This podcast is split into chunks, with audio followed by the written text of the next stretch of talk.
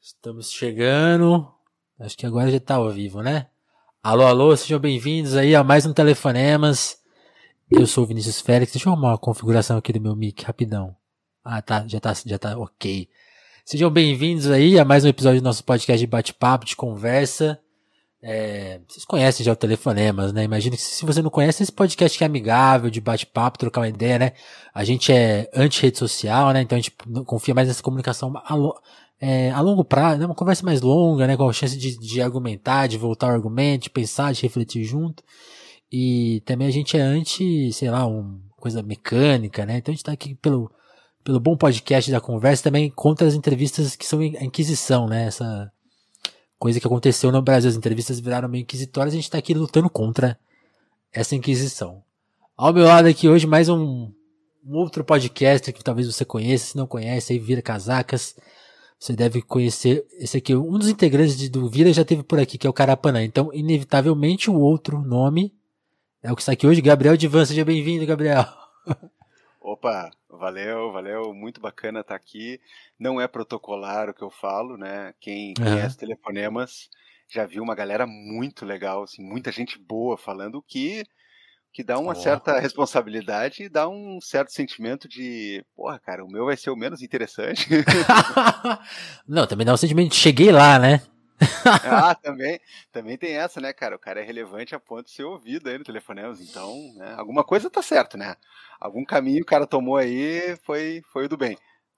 Divan, como que, como que você gosta de se apresentar? É, é, é o cara do Vira Casacas? Tem, tem mais alguma coisa que a gente não sabe sobre você? Rapaz, Quais são os seus segredos? Bom, segredo não tem quase nenhum, né? É, minha vida é um livro aberto, tem algumas páginas ali que estão rasgadas no meio, evidentemente, mas. Umas cara, linhas é escadas. É, é, é, muito engraçado porque, cara, eu faço bastante coisa, assim. Bastante coisa mesmo. E atualmente, a, o pessoal muitas vezes me conhece por, pô, é um dos caras do Vira Casacas e tal. E isso é muito engraçado, né, cara? Porque. No meio, no meio de um turbilhão de outros mil projetos, no meio de um momento em que o cara já tem uma certa consolidação profissional ali, pinta uma coisa que era para ser meio que um hobby, e durante muito tempo foi um hobby, mas com tanta gente que nos ouve, nos apoia, financeiramente, inclusive, né, não deixa de ser uma coisa que a gente vê como uma responsabilidade, como um trabalho também, né? Então, para além de para além de outras coisas, né, eu sou professor universitário, né? Sou professor de dois cursos de mestrado em direito, sou doutor em ciências criminais, sou advogado. Mas é muito louco ver que é, no momento em que a gente tem essa plataforma, né, a minha opinião chega semanalmente para dezenas de milhares de pessoas aí de uma forma que nenhum artigo científico, né, que nenhum dos livros que eu já publiquei chega. Então é sim, é muito bacana, né? Não deixa de ser um orgulho. Entendi. Ô, ô Givan, voltando assim pra gente pensar um pouco a sua história até chegar no Vira e tudo, assim, onde você considera que a sua história começa, né? A, a, a, a mais, mais, nova introdução do telefonema. Eu, eu cansei de perguntar as pessoas por, por, profissão. Tô aqui aprendendo a entrevistar com o Mano Brown, que sempre pergunta no começo da vida, e me surgiu essa pergunta. Onde, onde você acha que a sua história começa? E aí eu falo, de, essa pergunta pode ter dois caminhos, eu, eu avalio assim. Você pode tentar contar pra gente, assim, sei lá, a sua primeira memória, ou algum momento da vida que você fala, não, aqui, sei lá, determinou que eu sou até hoje, assim, tem esse momento na sua, ou um desses dois momentos, assim? Bom, se a gente quiser ser mais prático, né, eu diria que a minha história começa em Porto Alegre em 1979. eu sou um remanescente da década de 70, né, pergunte-me como, é, nascido e criado em Porto Alegre, é, cria do bairro São Geraldo, no quarto distrito, né, lugar que hoje em dia né, tá cheio de cervejarias cool e boates da geração Z, né, mas na verdade é um lugar onde tem muito mais fábricas abandonadas e imóveis em decadência e ruas quebradas do que qualquer outra coisa. Olha aí. É, essa transição meio hipster aí do quarto distrito me deixa um pouco surpreso, né, um pouco incrédulo até. E, bom... O que, que fizeram uma... com seu bairro? Não, não, se um dia fizerem alguma coisa com ele, né, eles vão né, porque do chão não passa, né. Quem quiser conhecer o Quarto Distrito em Porto Alegre, né, basta. É, vai ter uma, um vislumbre, assim, se assistir aquele filme do Jorge Furtado, O Homem que Copiava, né, que foi filmado bastante lá nas, nas quadras onde eu morava quando eu era pequeno, adolescente. Mas, enfim, eu. Uh, meu pai é advogado e minha mãe é professora da rede pública, né? Então é, é uma mistura curiosa isso, porque sempre me interessei por direito e ao mesmo tempo todas as coisas que eu pensei em fazer profissionalmente sempre envolviam né, uma, uma coceirinha, uma coisa assim de também ser professor, né? Ah, o cara, sei lá, vai ser juiz um dia é, e ser professor, vou ser advogado, que evidentemente acabou acontecendo, e você também professor, né? Aí uma hora eu pensei, cara, a única coisa que é constante nesses meus planejamentos, a coisa que sempre está ali entre as minhas metas, é a docência. Então, por que não priorizar um pouco isso também, né? Então, em algum momento, em algum momento eu eu eu estava só advogando, né? Depois de formado, né? Tava na batalha aí, tava dando murro em ponta de faca, né? E aí eu decidi assim, pô, por que não priorizar um pouco essa área? Eu fui fazer especialização, mestrado, anos depois doutorado. E hoje eu já digo assim que eu sou professor e advogado, né? E Inverteu. Não o contrário, não o contrário. Eu continuo prestando advocacia aí, mas não é o meu meu foco principal, assim. Então, em algum momento o cara pensa assim, pô, cara, eu quero, eu gosto, sempre gostei de falar, né, de escrever, de jogar minhas ideias para fora, de comentar coisas. Então, eu acho que até é muito natural, né, eu priorizar e me dar tão bem na, na docência universitária e dando aula, dando palestra e tudo mais, quanto o que um amigo meu veio dizer muitos anos depois, né, é, que era natural que eu tivesse um podcast. Eu estava mostrando para ele lá no início do Vira Casaco, ó, oh, cara, tu tá trabalhando com gravação aí, pô, olha só, tô com um podcast. Ele disse, pois é, cara, sempre achei que tu tá atrasado, inclusive, cara. Demorou. Demorou. Então Caramba. é isso, sim, é, é, vontade de comentar coisas, vontade de trocar ideias, né, vontade de falar. É, gosto muito de falar, gosto muito de de, né, porra, dar um espaço pro cara ali demonstrar alguma falando. coisa. Então, assim, ó, né, tem que tomar cuidado aqui no telefonemas, porque qualquer coisa. Ah, tô vendo já, tô vendo já. Eu, eu falei assim, eu tinha um compromisso, tô tentando marcar um compromisso para mais tarde. Eu falei, não, acho que até umas quatro a gente resolve, né? Vamos ver se duas horas aí são suficientes pro, pro Divan falar. Mas muito legal que você falou que seguiu a profissão exatamente, né? Pegou um pouco do seu pai e um pouco da sua mãe. Eles sempre foram re, referências na sua vida, são referências. E, e, como que eles avaliar, avaliaram suas escolhas? Tipo, é, é, isso aí, boa. Porque geralmente a gente é meio rebelde com os pais, você fala, ah, seguiu certinho, ó. Vou, vou pegar do pai e pegar da mãe. Não, é. A influência está muito mais na coisa, assim, do que eles faziam, do que propriamente no ofício direto, assim. Meu uhum. pai, por exemplo, não é criminalista, né? Minha mãe é professora de colégio, né? Sempre foi professora de escola pública. E eu sempre vislumbrei essa coisa da docência universitária, assim, porque eu achava legal, assim, né?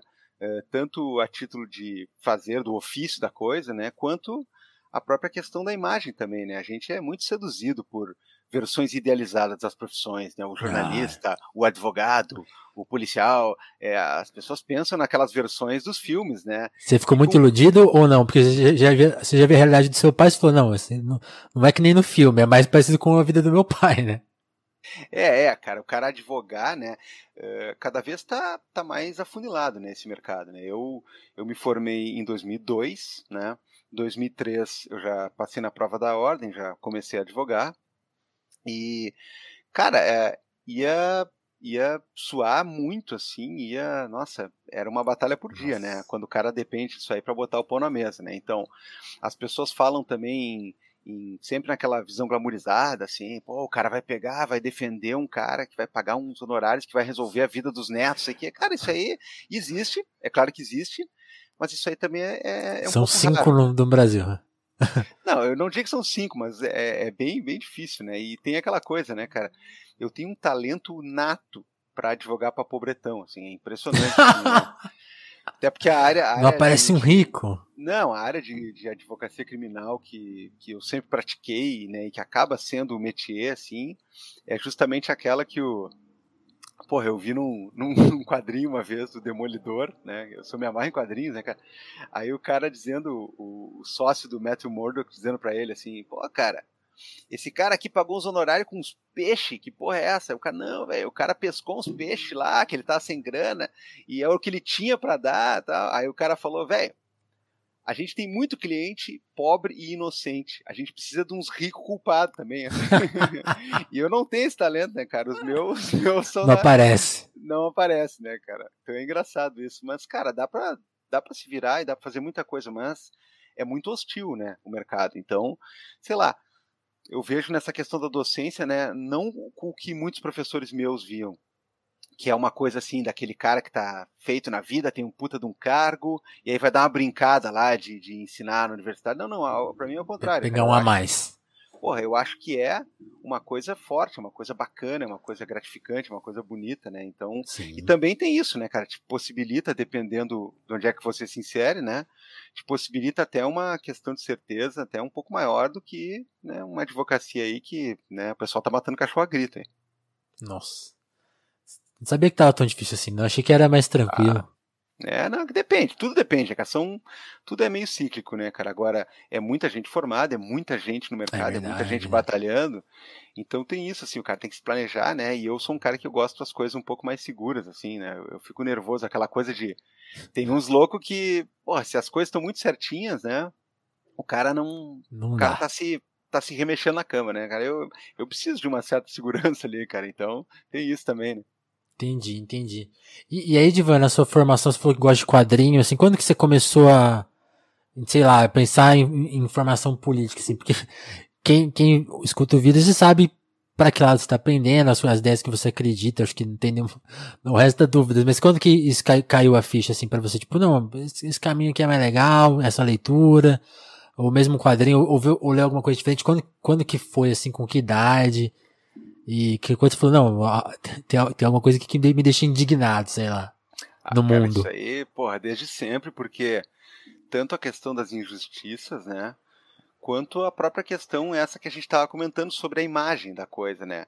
É, eu sou atraído muito tanto pelo combate efetivo a esse tipo de coisa, né, com certas coisas que indignam o cara, certas desigualdades que o cara vê, quanto pela própria noção aquela do, pô, o que que, que, que eu posso fazer, né, para mudar esse mundo, entre aspas. Né? Essa, essa resposta da, da, da pergunta. Qual a minha parte aqui?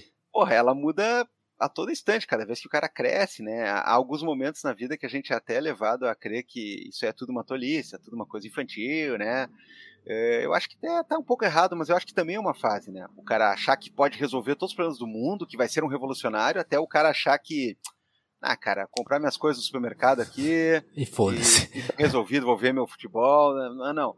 Então, assim, tudo varia, mas sempre, sempre tive essa questão, assim, né, de olhar para essas coisas aí e saber que a gente tem um papel, ainda que mínimo, né. Hoje em dia eu vejo, por exemplo, que com essa coisa de rede social, principalmente, né, cara, o que não falta é cara querendo ganhar medalha, né. Todo mundo quer ganhar um, uma menção, uma menção honrosa ali, quando na verdade, pô, a gente tem que reconhecer qual é o nosso papel, né? Do mais simples até o mais trabalhoso, o que mais vale a pena a gente se sacrificar por e o que eventualmente talvez não valha muito, né? E tentar fazer. Mas questões como injustiça, no sentido da desigualdade econômica, no sentido de uma questão de, de moral, né? Uma questão de o cara ver o, o canalha, o cara vê o cretino, o cara vê o pior de todos assim, se dando bem, dando gargalhada, tá? isso aí sempre indigna, né, cara? Então, desde uh, essas coisas que o cara se espelha, tipo de música que o cara consome, né? Voltado para essa rebeldia que já foi uma rebeldia, como todo mundo, né? Já foi contra os pais, já foi contra o colégio, já foi contra, sei lá, e assim vai indo, né? Não dá para não dá pra gente viver dentro de um personagem, né? Agora, a gente tem esses símbolos, essas coisas que nos acompanham e vão mudando de, de né, a carapuça vai servindo em várias coisas. Né? Qual, qual que foi a primeira revolta? Cara, a primeira revolta, não sei sinceramente, assim, várias coisas assim, talvez, né, sei lá, aquelas coisas assim de, de o cara pega aqueles caras tipo colégio, né, e aí tem sempre aquele mais prevalecido, sempre aquele lá que gosta de zoar com os outros, sempre tem aquela figura que se vale de todo um. Agora o cara entende, na época o cara pensava assim, ah, é porque o cara é o mais forte, ou o mais rico, ou não sei quem, ou tem mais amiguinhos, sei lá. Mas o cara começa a perceber que essas estruturas, né, que vão de ponto em ponto legitimando uma opressão maior, elas existem em vários contextos, né? Então, assim, é, desde revoltinhas bobas, assim, essas mais da infância, até quando o cara chega ali na, sei lá, pré-adolescência, aí começa a ouvir música e, e, de protesto e começa a se ligar muito, né? Eu sempre gostei muito de rock E aí o cara daqui a pouco vai conhecendo outras coisas, vai vendo, né, aquelas questões. Uma coisa que sempre bate muito forte em mim, que eu acho até impressionante que a gente esteja discutindo hoje, em 2021, é essas coisas tipo assim, ditadura e coisa e tal, cara. Quando o ah, cara olha para aquilo, né, Porra, eu era, eu era uma, uma criança que gostava muito de olhar coisas, sei lá, da Segunda Guerra. Me amarrava, assim, ver sobre as batalhas, sobre as coisas, e, porra, sei lá, esse papo assim de, cara, sei lá, nazista, isso, aí, isso nunca entrou na minha cabeça, como é que alguém embarca nessa, como é que alguém Não, volta e, a embarcar. E mais, né, é. Diva? pelo menos eu, eu, também sempre fui fissurado em Segunda Guerra. Assim, as, as, minhas primeiras leituras que eu lembro é, é pegar enciclopédia, tipo, ver que o artigão da Segunda Guerra é gigante e, e ler ele inteiro, né? E parecia para mim uma coisa da tarde. Tipo, não, isso aqui realmente morreu lá, né? Aí você vai vendo.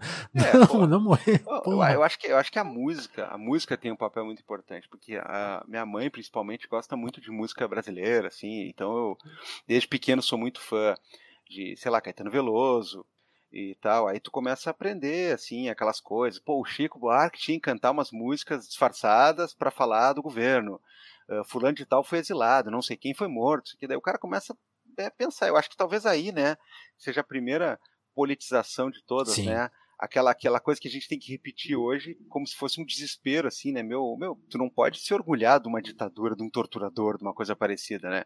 E parecia um mundo tão distante, assim, parecia uma coisa tão evidente, né? É, e tanto é que o cara se revolta com outras coisas ao longo da vida. Aí, depois de velho aqui, o cara tá tendo que fazer eh, artigo e podcast e texto e postagem contra pessoa que apoia o nazismo, é, dá, um, dá um certo desânimo, né? Não, dá muito. Pa parecia que. As, porque é aquilo, né? Parecia que as questões estavam ficando cada vez mais complexas. De repente você vai ver, não. É as mesmas de sempre, que bosta. muito é, isso, tudo né? isso, né, cara? Soma muito essa questão uh, de, desse protesto social, assim, sei lá, né? O próprio rap, né? Que é uma coisa que fui conhecer ali quando eu tinha uns 12, 13 anos, né? A gente tá vendo aí na sua estante aí, ó. Ah, o é. disco. Tá, tá lá, tá lá. É, eu sempre coloco aqui, desde que começou essa, essa pandemia, a gente, pô, transfere palestra, aula, reunião, tudo para online, né? E eu noto que a gente conhece, é, vai ver um noticiário na TV, o cara conhece a casa dos repórteres, né? Porque virou o cenário onde os caras falam sempre. Sim, tem que dar uma então, exibida, aqui, né? Tá rolando uma coisa assim, do cara dar uma ajeitadinha, né? Pô, bota lá um quadrinho lá atrás, pô, vai aparecer todo dia esse negócio, né? Esse escritório tem que arrumar um pouco, né? Aí, de uns tempos pra cá, eu me inspirei numa, numa repórter, né? É, que eu costumo ver no Jornal do Meio Dia, que todo dia ela troca o livro, né? Que fica em destaque lá. Eu disse, ah, cara, vou começar a fazer isso também. Aí, o, livro da semana passada era aquele ali, né? Em homenagem aos 20 anos do Sobreviver no Inferno dos Racionais. Tal. Ainda tá ali, sim, mas vai ser atualizado em breve. Boa, boa. E, e aí, né, né, nessa, nessa história, você, você decidiu fazer, prestar direito e tal. Quando, quando, quando que. Você falou da coisa de ser comunicativo, né? Tipo assim, você, você imaginava já, tipo. Tem, tem, tem aquele seu amigo que te cobrou, tipo, não, eu sempre achei que você tem um podcast. Você chegou a cogitar alguma coisa na comunicação antes do Vira? Chegou a ter alguma coisa? ou foi a primeira coisa? Ah, cogitou. Cogitei, cogitei não. Te, teve uma vez que, que eu queria fazer vestibular para jornalismo, né? Aí eu tinha, eu, tinha, eu, eu tinha é, é, é, aí que tá, eu tinha uma tia que era da área tal, e ela falou, olha, trabalhar com jornalismo e também com essas questões de comunicação, publicidade, pá, tá, tá, tá brabo bagulho e tal. E a minha mãe veio lá para mim e disse, não, aqui ó, tu ficou falando que ia fazer direito a vida inteira aí, agora vai fazer essa porra aí, vamos, vamos organizar esse negócio aqui e tal. Os caras ficaram meio temerosos por mim, assim. daí eu, não, realmente, nunca foi uma nunca foi uma obrigação, tipo assim, a minha família me impediu de fazer, não, não, não, não mas, mas deram me, um conselho, né? Me deram, me deram um enquadrado assim, pô, acho que tá muito mais pro direito, né? Aí eu pensei, é, tá muito mais pro direito, né? Mas o fato é que é, nunca me contentei com essa coisa assim, ah, vou lá, vou advogar, vai ser isso aí da vida, não. Sempre quis algo a mais, assim. Tanto é que Sim. início dos anos 2000, né? Cara, bah, eu tinha tinha blog, tinha uma galera que trocava ideia em blog, né? Ser, ser, autor como ser leitor, criava né, aquilo que se chamava de blogosfera, né? O que também hoje se chama de podosfera. Claro que numa intensidade até menor, né? Mas sempre tive essa, essa verve, assim, de fazer comentário, de jogar para fora, de ter um espaço meu, de ter site tudo mais. Aí, entre finalzinho ali, 2005, 2004, até começo das redes sociais, assim, aí eu realmente fiquei meio inativo nessa. Mas eu realmente acho um mistério. Até hoje eu fiquei pensando como é que eu nunca tinha entrado uh, de cabeça nos podcasts, porque uh, sempre curti rádio, né? Principalmente rádio AM, né? É a minha grande paixão. Falação. Assim, né? Aquela coisa do cara da madrugada lendo lendo mensagem, recebendo telefonema dos insones, assim, cara, eu me amarro naquilo, assim, eu adoro, eu adoro muito aquilo. E aí eu fiquei pensando, cara, é impressionante como é que eu nunca tinha embarcado no podcast. Foi o Abal, né, o Felipe, meu colega de universidade, lá, meu colega de trabalho, que sempre gostou disso, sempre foi fissurado, né, e ele ficava me, me, tentando me aliciar, assim, cara, vamos fazer um podcast. Fazer... Eu acho que na segunda ou terceira vez que ele insistiu, eu resolvi dar o braço a torcer. Tá, vamos ver como é que é esse negócio aí. Então é muito, é muito falcatrua, assim, porque eu não escutava podcast antes de começar a fazer, né? Vira casaca. Eu comecei a fazer, eu disse, bom, vou me inteirar até para ver qual é o ritmo das coisas, quais são Sim. os mais legais. E aí, dali a pouco, cara, eu sou hoje um consumidor muito ávido, assim, disso, né? Então eu tenho tanto necessidade, assim, de tá por dentro, tá ouvindo as coisas e tudo mais, quanto de falar, e para mim já é muito natural, mas aí eu fico pensando, pô, por que, que eu não fazia isso antes? Talvez até pudesse fazer sem esse ritmo, sem essa, essa coisa assim, mas é que o Vira cresceu muito inesperadamente, né? É tipo o caso da banda de garagem que no outro dia tava no programa da televisão, né? Ninguém entendeu muito bem. Os caras ficaram grandes de repente, né? E, e, aí, e, como começa a história do Vira? Porque 2017, né? Eu, eu acho legal que o Vira por exemplo, o Telefonemas é também é antes do Bolsonaro, assim, eu fico pensando nessa vida. a, gente, a, gente, a gente viveu pouco, assim, antes, antes dele, né? Tanto que, sei lá, no episódio cara. 30 de Telefonemas, era tipo esse papo, ah, o cara vai, vai ser eleito, tá foda, assim. Vocês pegaram a crise um pouquinho antes, assim, foi, foi pensando, o Vida surgiu muito nisso, tipo, vamos discutir esse Brasil aí que tá meio esquisito. Não, qual, qual que era a perspectiva de vocês? O que que, o que que o o Abal levou para você, tipo, de ideia, assim? É que foi assim, ó, pô, a gente combina bastante, né, em termos de gosto das coisas, de, de, é, de várias, né, de várias coisas assim que nós nos afinamos, né. E também tem essa coisa, né, tipo, o mundo do direito, assim, ele é inerente, inerentemente careta, né, meu. E mesmo a pessoa que tenta não ser careta, ela é careta, assim, é, é uma armadilha muito difícil, assim, né? até o cara Todo tem que, às terno. vezes não, não é nem o problema do terno, né? Até, até é, é, tem, não, não falta o tiozão do rock, né? Do rock, né? E aquela, aquele tipo de coisa, assim, né? Mas a questão é. Não, eu, eu ouço rock, porra. É, aquela coisa assim, é, falta aquela irreverência de verdade, não aquela irreverência totalmente Forçada. padronizada, assim, o cara faz as mesmas coisas, o cara. Uh, lá, o cara se permite as mesmas pequenas coisinhas ou transgressõezinhas já controladas, né? Não, falta uma pessoa, eu acho que viver a vida normal sem ficar necessariamente na, no perfil ensaiado, né? E aí a gente pensando, pô, cara, vamos fazer um troço assim, já que ele e eu somos professores da área, né? Ele professor da, da área do direito do trabalho e também da história, porque o Felipe também é historiador, né? Vamos falar dessas coisas assim do nosso jeito mesmo, falar assim, né? Um jeito simples, comentar as coisas, fazer a crítica que a gente quiser, sem dever nada a ninguém, né? Sem precisar fazer média com ninguém. E, então a ideia era mais essa, né? A gente se divertia até dentro do, do esquema da nossa profissão. A coisa foi crescendo e parece um tanto quanto óbvio, né? Que não dá para falar de direito sem falar de política, quiçá né, é, é inexorável falar disso. A gente começou a falar disso, e aí daqui a pouco começou a cair no gosto da galera. E aí a gente começou a notar assim que, pô, se a gente está sempre tendo que amarrar alguma coisa no direito, fica meio limitado, né? Fica um pouco complicado. Então, assim, hoje em dia, né? Daí logo depois entrou o Carapanã, nós viramos um trio. Aí depois o Felipe se desligou, né? É, apesar de todo mundo saber disso, né? Eu queria deixar mais uma vez registrado aqui, né? Nós não brigamos, não aconteceu nada de errado, né? Vocês não saíram na mão? Não é verdade não, os boatos? Não, não é verdade. Aquilo que saiu na revista, aquela é tudo, tudo fofoca. A gente está processando a revista, é? mas o fato é que é, o Felipe resolveu resolveu se, se vincular a outros projetos. E Quando o Felipe saiu? Cara, foi 2019, se eu não me engano. Pô, dois né? anos, é bastante tempo. É, é dá uma... não, não, e ele também estava um pouco estressado, porque a carga de trabalho dele era muito maior que a nossa, assim, em termos de organizar tudo, de centralizar certo. tudo. Então, uma coisa que a gente até prefere dizer que ele pegou umas férias meio alongadas, assim, né? Daqui Mas, a pouco ele volta. foi justamente por isso, né? Então a gente parou de falar assim de dois professores de direito falando de direito de um modo, né, um pouco mais reverente e virou comentarista de política. E é claro, o nosso primeiro programa, cujo áudio era extremamente ruim e cuja dinâmica nossa uh, é extremamente um amadora, muito falha. Ele, inclusive, a gente, como um acordo, tirou ele da, do ar, tirou ele das isso que, isso que eu vi, né? eu dei uma olhada no Spotify, começa pelo 3, eu falei, ih, olha lá, é, mistérios é porque, de começo. É porque, é porque tem esse que tá muito ruim, a gente nem sabia direito como ia fazer, né? É, era uma coisa um pouco imitada de outros podcasts, nós dois sem muito traquejo. E o, o tema do primeiro programa era Por que 2016 foi uma merda? E eu fico pensando, cara, coitadinhos deles, né, meu? Pobres Os caras inocentes, né? né? Mal, mal sabiam o que, que ia vir, né?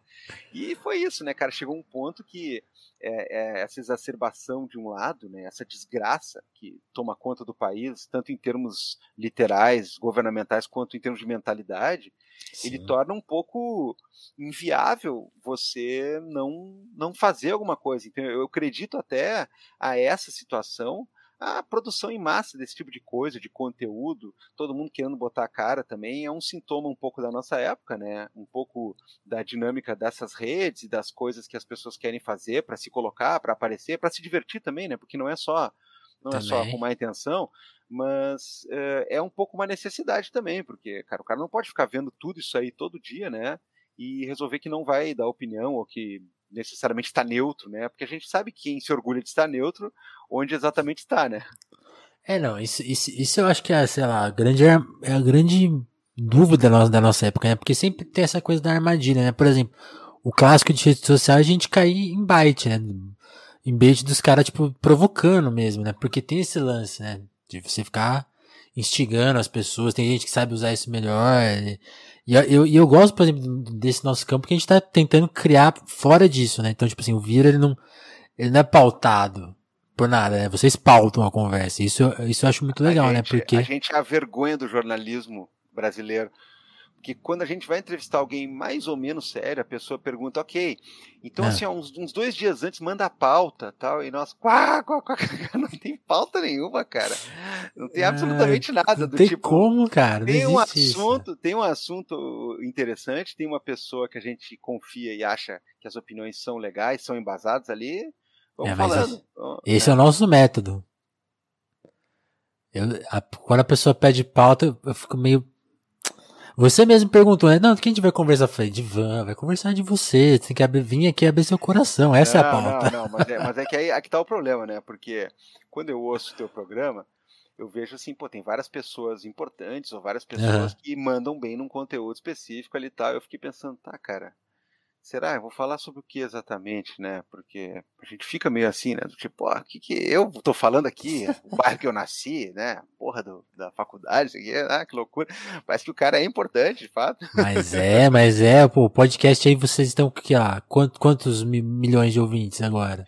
Pô, 40 ah, mil seguidores no YouTube, no Twitter, é um dos maiores, é um dos maiores de esquerda do Brasil, deve ser um dos maiores. Não, porra, uh, em algum momento no final do ano passado e no início desse ano, a gente atingiu 2 milhões de downloads. Né? Uau! E eu fiquei pensando, cara, isso aí para alguém assim que tem um podcast desses de grandes estúdios, né, com celebridades, que isso aí deve ser trocado, né, velho? Agora, talvez. Quando é que o cara imaginou na vida que ia ter alguma coisa que ele produziu que ia ter diretamente falando mais de 2 milhões de, de downloads, fora aquelas coisas, né, o que baixa e ouve mais de uma vez, a pessoa que manda para outra, sei lá, né? As Tem um por que, fora aí, né? É, então assim, é, é muito engraçado nisso, né, cara? Se tu me dissesse assim, pô, Gabriel, tu vai chegar aos 42 anos e tu vai ter uma banda que vai ter tido 10 milhões de. 10 mil CDs vendidos. Eu ia dizer, pô, tá mais do que bom para o meu talento. Pra... Agora, pô, tu tem um podcast que tem mais de 2 milhões de downloads, né? E toda semana são dezenas de milhares de, de, de ouvintes, e o cara fica velho, né?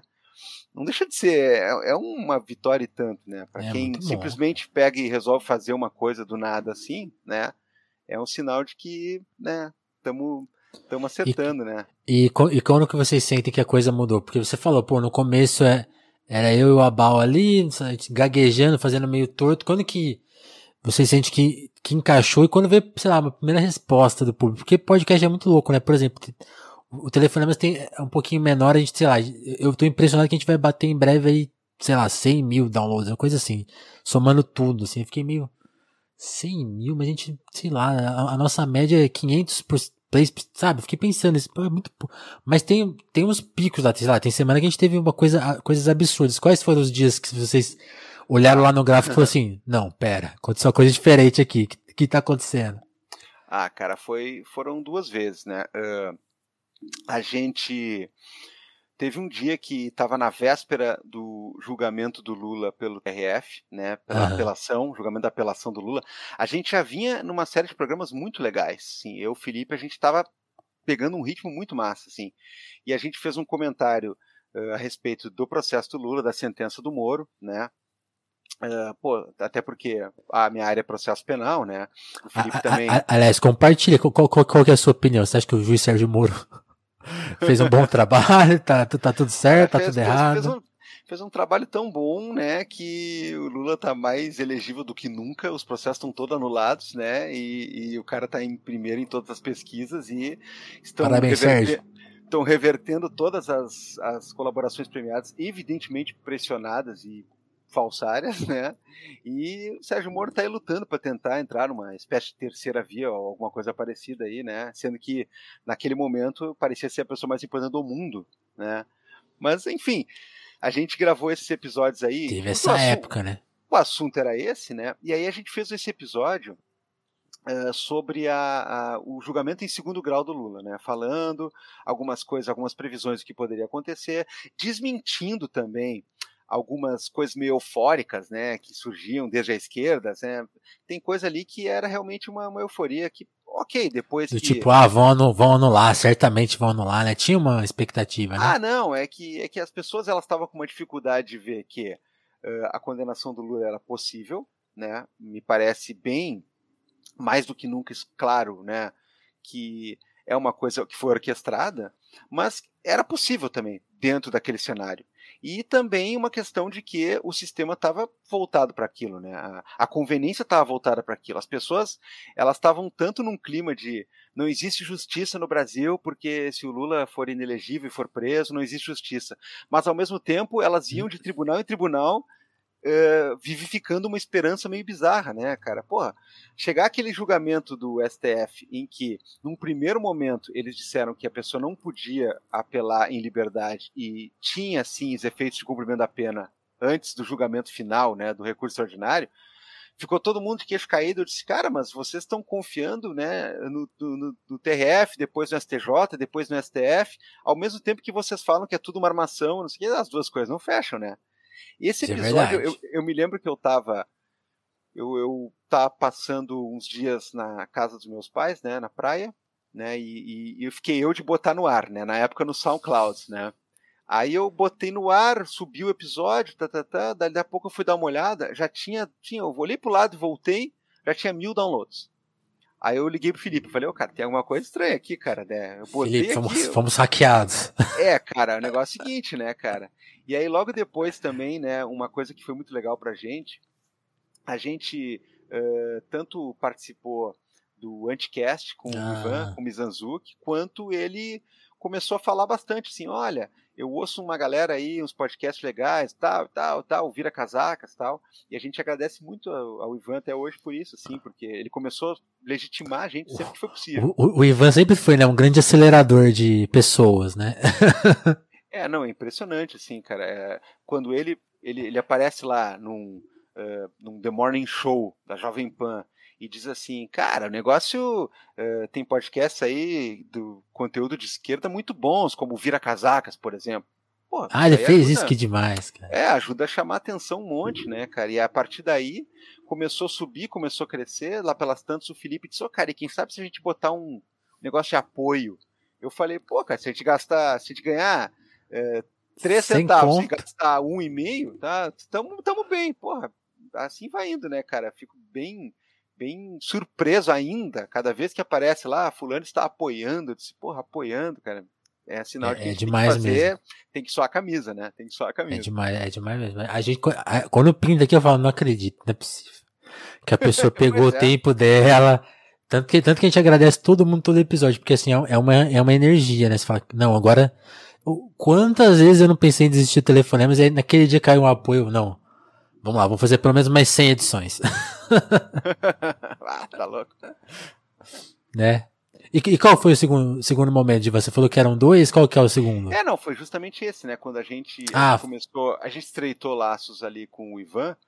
E, poxa, a audiência do Anticast, né, até hoje, né, a Gi faz um trabalho muito legal, né? Ela, ela que continuou, né, no revezamento. Aliás, acho que é um né? movimento inédito, né? Tipo, é que a, a, gente tá falando de banda, comparando com banda, mudar de vocalista, né, sempre é uma, um momento difícil. E a, Gi segurou ah, muito bem a onda, né? Nossa, ela segurou muito bem a onda.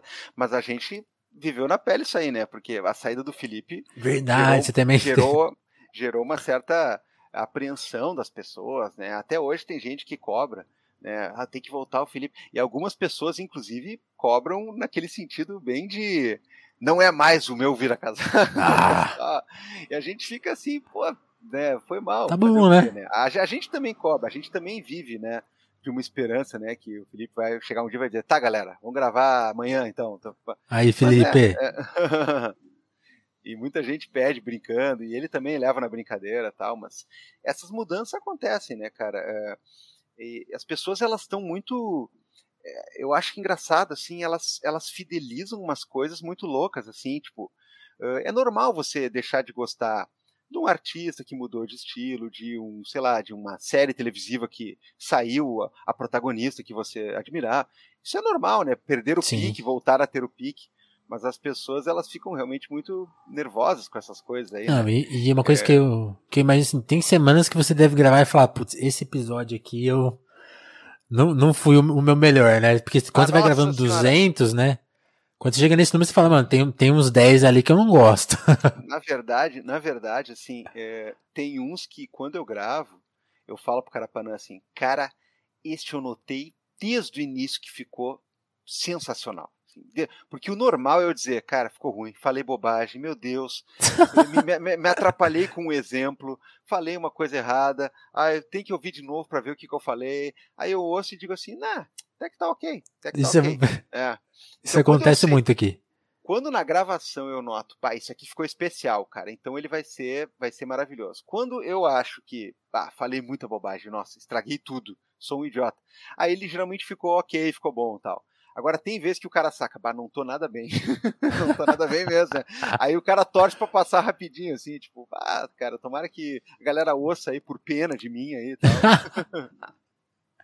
É, não, esse é um sentimento muito comum. Às vezes eu termino uma entrevista e falo, putz, é, essa não rendeu e acho que a culpa foi minha. Porque tem convidados mais tímidos, né? Que se, cara, a pessoa fica mais é, retraída. Às vezes também por, por a gente gravar à distância, tem uma coisa, às vezes a pessoa não tá no confortável ali, ou, é a primeira vez. Aqui no telefone a gente faz muitas vezes a primeira entrevista da pessoa. E aí é um momento, né? Às vezes a pessoa fala muito, fala pouco, é sempre um mistério. E aí tem muitas vezes que eu termino o episódio e falo, nossa, eu só perguntei coisa ruim, tipo, eu fiz as perguntas que a pessoa odiou. Aí depois eu, aí muito com essa sensação, assim, ah, vou escutar de novo. Ah, até que ficou bom. Tá. Deve ter episódio ruim por aí, mas eu também fico com essa sensação mesmo, tipo, não, de acabar um episódio e falar, não, esse ficou fino. E aí às vezes sai, tipo, nossa, eu vou parar. Não consigo mais. Cara. Não, e é, é uma questão muito complicada, né? Porque essas gravações aqui é, quando a gente gravava eu e o Felipe, a gente chegou quando veio. Vocês chegaram a fazer presencial? Quando veio os primeiros apoios, né, a gente já tratou de arranjar lá uns microfoninhos. O Felipe também gosta muito de música, né, então ele tem toda uma aparelhagem lá. Tem, o Felipe tem muita guitarra, cara, ele tem mais guitarra que o Jimmy Page na parede. Né, é muito impressionante isso aí, né? E aí o que acontece? Demais. É, a gente... Manda uma para nós, hein? Pô, é, né? Tem uma lá que eu namoro há muito tempo lá, mas Aí, deixa ó. lá, tá bom. mas a questão é, a gente tinha é, uma mini aparelhagem, assim, né? Que é uma coisa que nos possibilitava gravar ao vivo na boa. Eu ia lá, né? Ele, ele, tinha uma espécie de quartinho da bagunça na casa dele, onde é o estúdio, a biblioteca dele, a coisa e tal. E aí a gente gravava lá. Depois começou a entrar o Carapanã, a gente começou a gravar nós dois lá e o Carapanã participando da conferência com a gente, né? Uh, e muda a dinâmica, né? Então, o cara hoje em dia, até por economia, tá todo mundo aí gravando por, por Skype, StreamYard, Zoom e coisa parecida. Então dá aquelas coisas assim, tá tudo perfeito e o som uh, do convidado mastiga lá por seis minutos. Tá tudo maravilhoso, mas cai a internet do fulano lá pelas tantas, né? A, a, minha própria aqui, eu andava com um problema muito complicado, né? É, Verdade, com, né? A, a gente eu, ficou na dúvida se ia rolar hoje. É, não, não, eu cheguei a falar, né, é, pra ti que o, o StreamYard desse é um programa maravilhoso, mas assim, ele tem um problema comigo, né? Eu não vou Pessoal, falar, eu não vou, né? eu não vou, falar mal dele porque, né, é, ele não é da minha turma, tal, mas o fato é que a gente não se entendia. Até agora tá, tá aí tudo bem, né? Então tem essas coisas, o podcast, o cara, quando ele não vai mal, quando ele esquece de falar certa coisa, quando o cara fala um troço que ele vê que deu um fluxo de consciência lá, ele passou um pouco no limite. Quando não é essas coisas, é esse negócio, né? É, um é. cai, o outro não aparece, o outro não sei quem. Então é, é, é sempre uma aventura, não. né? E uma coisa, por exemplo, eu gravo sem retorno, né? Então às vezes eu tô torcendo que, que eu esteja falando bem aqui no microfone, né? Então às vezes você vai ouvir o episódio e fala, pô, nesse eu falei bonito. Aí tem uns que você vai ver, você ficou falando o tempo todo aqui sem perceber. e já foi, né? Acontece. Ô, ô, ô, Divan, uma coisa que eu tenho curiosidade também. Assim, 200, vocês estão desde 2017, vocês estão vendo o Brasil se transformar, mas vocês também estão mudando, né? Assim, é inevitável. Eu acho que tanto que você deve ter aprendido com convidados ou mudado de opinião. Eu mesmo, assim, tenho essa avaliação minha do Telefonemas. Eu comecei com muito uma perspectiva, porque eu sempre fui um jornalista mais do campo cultural, musical. Eu falei, não, vou tocar um podcast falando com os meus artistas favoritos. Então eu comecei, tem Kamal, Rashid. Falei, não, vou mais aqui pra área do rap que eu gosto, tenho os contatos tal, vamos lá. Aí depois, ah, fiz um de política, fiz outro. Se, os números são diferentes. Você vê que as pessoas estão interessadas, estavam mais interessadas. Falei, não, vou começar a seguir, seguir mais. Aí você vai se politizando também, porque eu era, eu era meio analfabeto, assim, tipo. Era, podia me considerar mais à esquerda, mas tipo, não sei o que é esquerda radical, que, qual que é a história do PT, o que, que o Lula significou para fulano e fulano e fulano, tentar se ligar mais em história, tentar entender oh, qual, as, todas as questões que estão surgindo, estão sendo levantadas, as pautas, o que, que, é, que, que, é, que, que é esses movimentos extrema-direita, né? Você vai, você vai formando a sua opinião com, a, com, com o bonde andando, né? Então, tipo assim, tem se alguém começar a gostar de mim agora e chegar, começar a ouvir do 1 ao 200, vai ver que eu mudei de ideia, assim. Você, você chegou, você chegou a, a, a, chegou a avaliar algumas mudanças, assim, que você também nota e fala, não, tipo, no começo era assim, agora sou... como que foi a sua qual que é a sua avaliação de aprendizado? Cara, assim, ó, uh, é, é, muito engraçado, né? Porque eu costumo dizer assim que no mundo do direito uh, o que as pessoas falam hoje, assim, com a boca cheia para dizer, né, não, porque a autoestima do homem branco, hétero, não sei o quê, cara. Uh, eu fui Há cinco fui, anos atrás. Nossa, eu fui forjado, né, num ambiente jurídico que é basicamente isso, né, cara? Quando não é o homem branco hétero altamente conservador e, e, orgulhoso de ser machista é justamente aquele outro que, né, por não ser ou por ser um pouco menos machista, ele quer que construam para ele uma estátua, né, e joguem confetes nele e tudo mais, né? E, e, é uma coisa muito engraçada porque, cara, uh, eu nunca tive esse problema assim de pedir desculpas ou de voltar atrás ou de dizer, ô oh, cara, eu andei mudando de opinião, sabe? Uh, nunca tive esse problema. E é muito engraçado ver hoje um movimento né, que o tipo de economia, né, o tipo de economia política, o tipo de uhum. métrica que a gente tem a partir das redes sociais, ele é muito louco porque é, me dá nos nervos isso, né? As pessoas elas se sentem é, obrigadas ao tempo todo, né, é, estar sempre na crista da onda, sempre acertando e, e sempre pontuando, né? Não, e parece assim que tudo sempre foi um plano, assim, mesmo quando tu errou, na verdade tu não, não errou tanto assim. E, cara, ao invés de botar esse verniz todo numa opinião meio torta que você tinha, é muito melhor o cara pegar e dizer que não, cara, tô, andei pensando melhor, andei pensando melhor, né, algumas coisas, né. Por exemplo, eu, para mim uma coisa que estava completamente arquivada na, na, cabeça, assim, era essas coisas de uh, estudar, sei lá, o marxismo, né, ou coisa parecida, né. Eu acho que se cria uma necessidade no momento em que tu tem um bando de imbecis, né, uh, pervertendo as noções mais básicas do que, que é uma, uma própria visão uh, um pouco mais liberal social, né, de exercer governo político. Os caras já estão completamente distorcendo isso, né? Os caras falam que Marx é a mesma coisa que Paulo Freire, e que ditadura gay, e que ambos são, uh, sabe? Então, assim, criou um dever do cara pegar e dizer, tá, vamos lá, recolhe de novo as coisas aqui, vamos ver o que, que nós temos que falar, vamos ver o que, que nós temos que ir, vamos ver as armas que nós temos, e existem armas, existem coisas muito potentes ali, ao mesmo tempo que existem coisas que eu me recuso a ficar defendendo é, num anacronismo meio bizarro, como se fosse uma seita e não uma opção teórica e uma militância política, né? Então eu, eu fico bem apavorado assim com as voltas que as pessoas dão porque parece que estar sempre certo é o métier, né, cara? É, é da ordem do dia estar sempre certo. E eu digo, velho, a coisa não funciona assim, né? A coisa não funciona assim. É, claro, tem coisas que você olha para trás e pensa, nossa, se tal opinião minha tivesse esse canal de comunicação em tal Tava época, fudido. nossa, eu estaria passando muita vergonha, estaria passando muita vergonha. Até é, o cara lembra da época dos blogs lá, onde todo mundo gostava de ser um pouco iconoclasta, todo mundo né? gostava de ser um pouco do contra. Aí o cara falava umas bobagens às vezes que. Nossa, meu, meu okay, blog deve ser terrível. Não, melhor que melhor que fiquem por lá, melhor que tenham se perdido nas areias do tempo, né? Agora, é, não precisa ser assim também, né? Você, você acerta sempre, essas pessoas que acertam sempre, elas me deixam angustiado, elas me deixam triste, na verdade, né? Porque é, porque a gente é sabe mentira, que tem alguma coisa né? errada, né? É, um que é uma mentira, dois que é uma opção de vida muito aprisionante, né? O cara passar o tempo todo uh, apagando o passado e pintando o presente, mas ah, sei lá, cara, não, tô fora, tô fora. É, não, é um pouco. É, é, é angustiante mesmo, assim. E, e, uma coisa que eu fico pensando assim, isso atrasa o debate, né? Porque o debate fica emperrado, assim. A gente não consegue avançar em algumas questões, porque parece também a, a, eu acho que todo debate tem uma margem de risco que você tem que assumir, né? Tipo, não, agora a gente vai tentar ir além. Não pode, né? Porque se você. É, é, esse além é, é, é, a margem do erro, né? Tipo, então, agora eu vou soltar uma opinião aqui que vai ficar impopular, então não vou testar ela, não, não sei se está certo, se está errado, não vou falar com ninguém, a gente vai. Vai indo para trás, né? Tem um pouco. Eu, eu fico com essa sensação também. Não sei se você tem. Não, pô, cara, mas assim, tem vários debates que. Se o cara pegar muito tempo atrás, né? É, o cara visualiza o seguinte: pô, eu tinha uma boa intenção aqui. Eu achava que esse problema ia ser resolvido de tal maneira, né? Eu achava que esse tipo de coisa poderia ser enfrentada uh, a partir desse ponto de vista, tal. Então, assim, uh, não é uma coisa do tipo assim, ah, eu, eu preciso ocultar a minha filiação a determinada agremiação ou a, de, a ligação a determinada pessoa. Assim. Não, se você tem ali esse tipo de esqueleto no armário ali, né? Aí realmente a coisa é um pouco complicada. Agora, as pessoas elas tratam qualquer coisa como esqueleto no armário, né? O cara falou semana passada um takezinho errado, né? Fudeu. É, vou, pô, vou te dar um exemplo.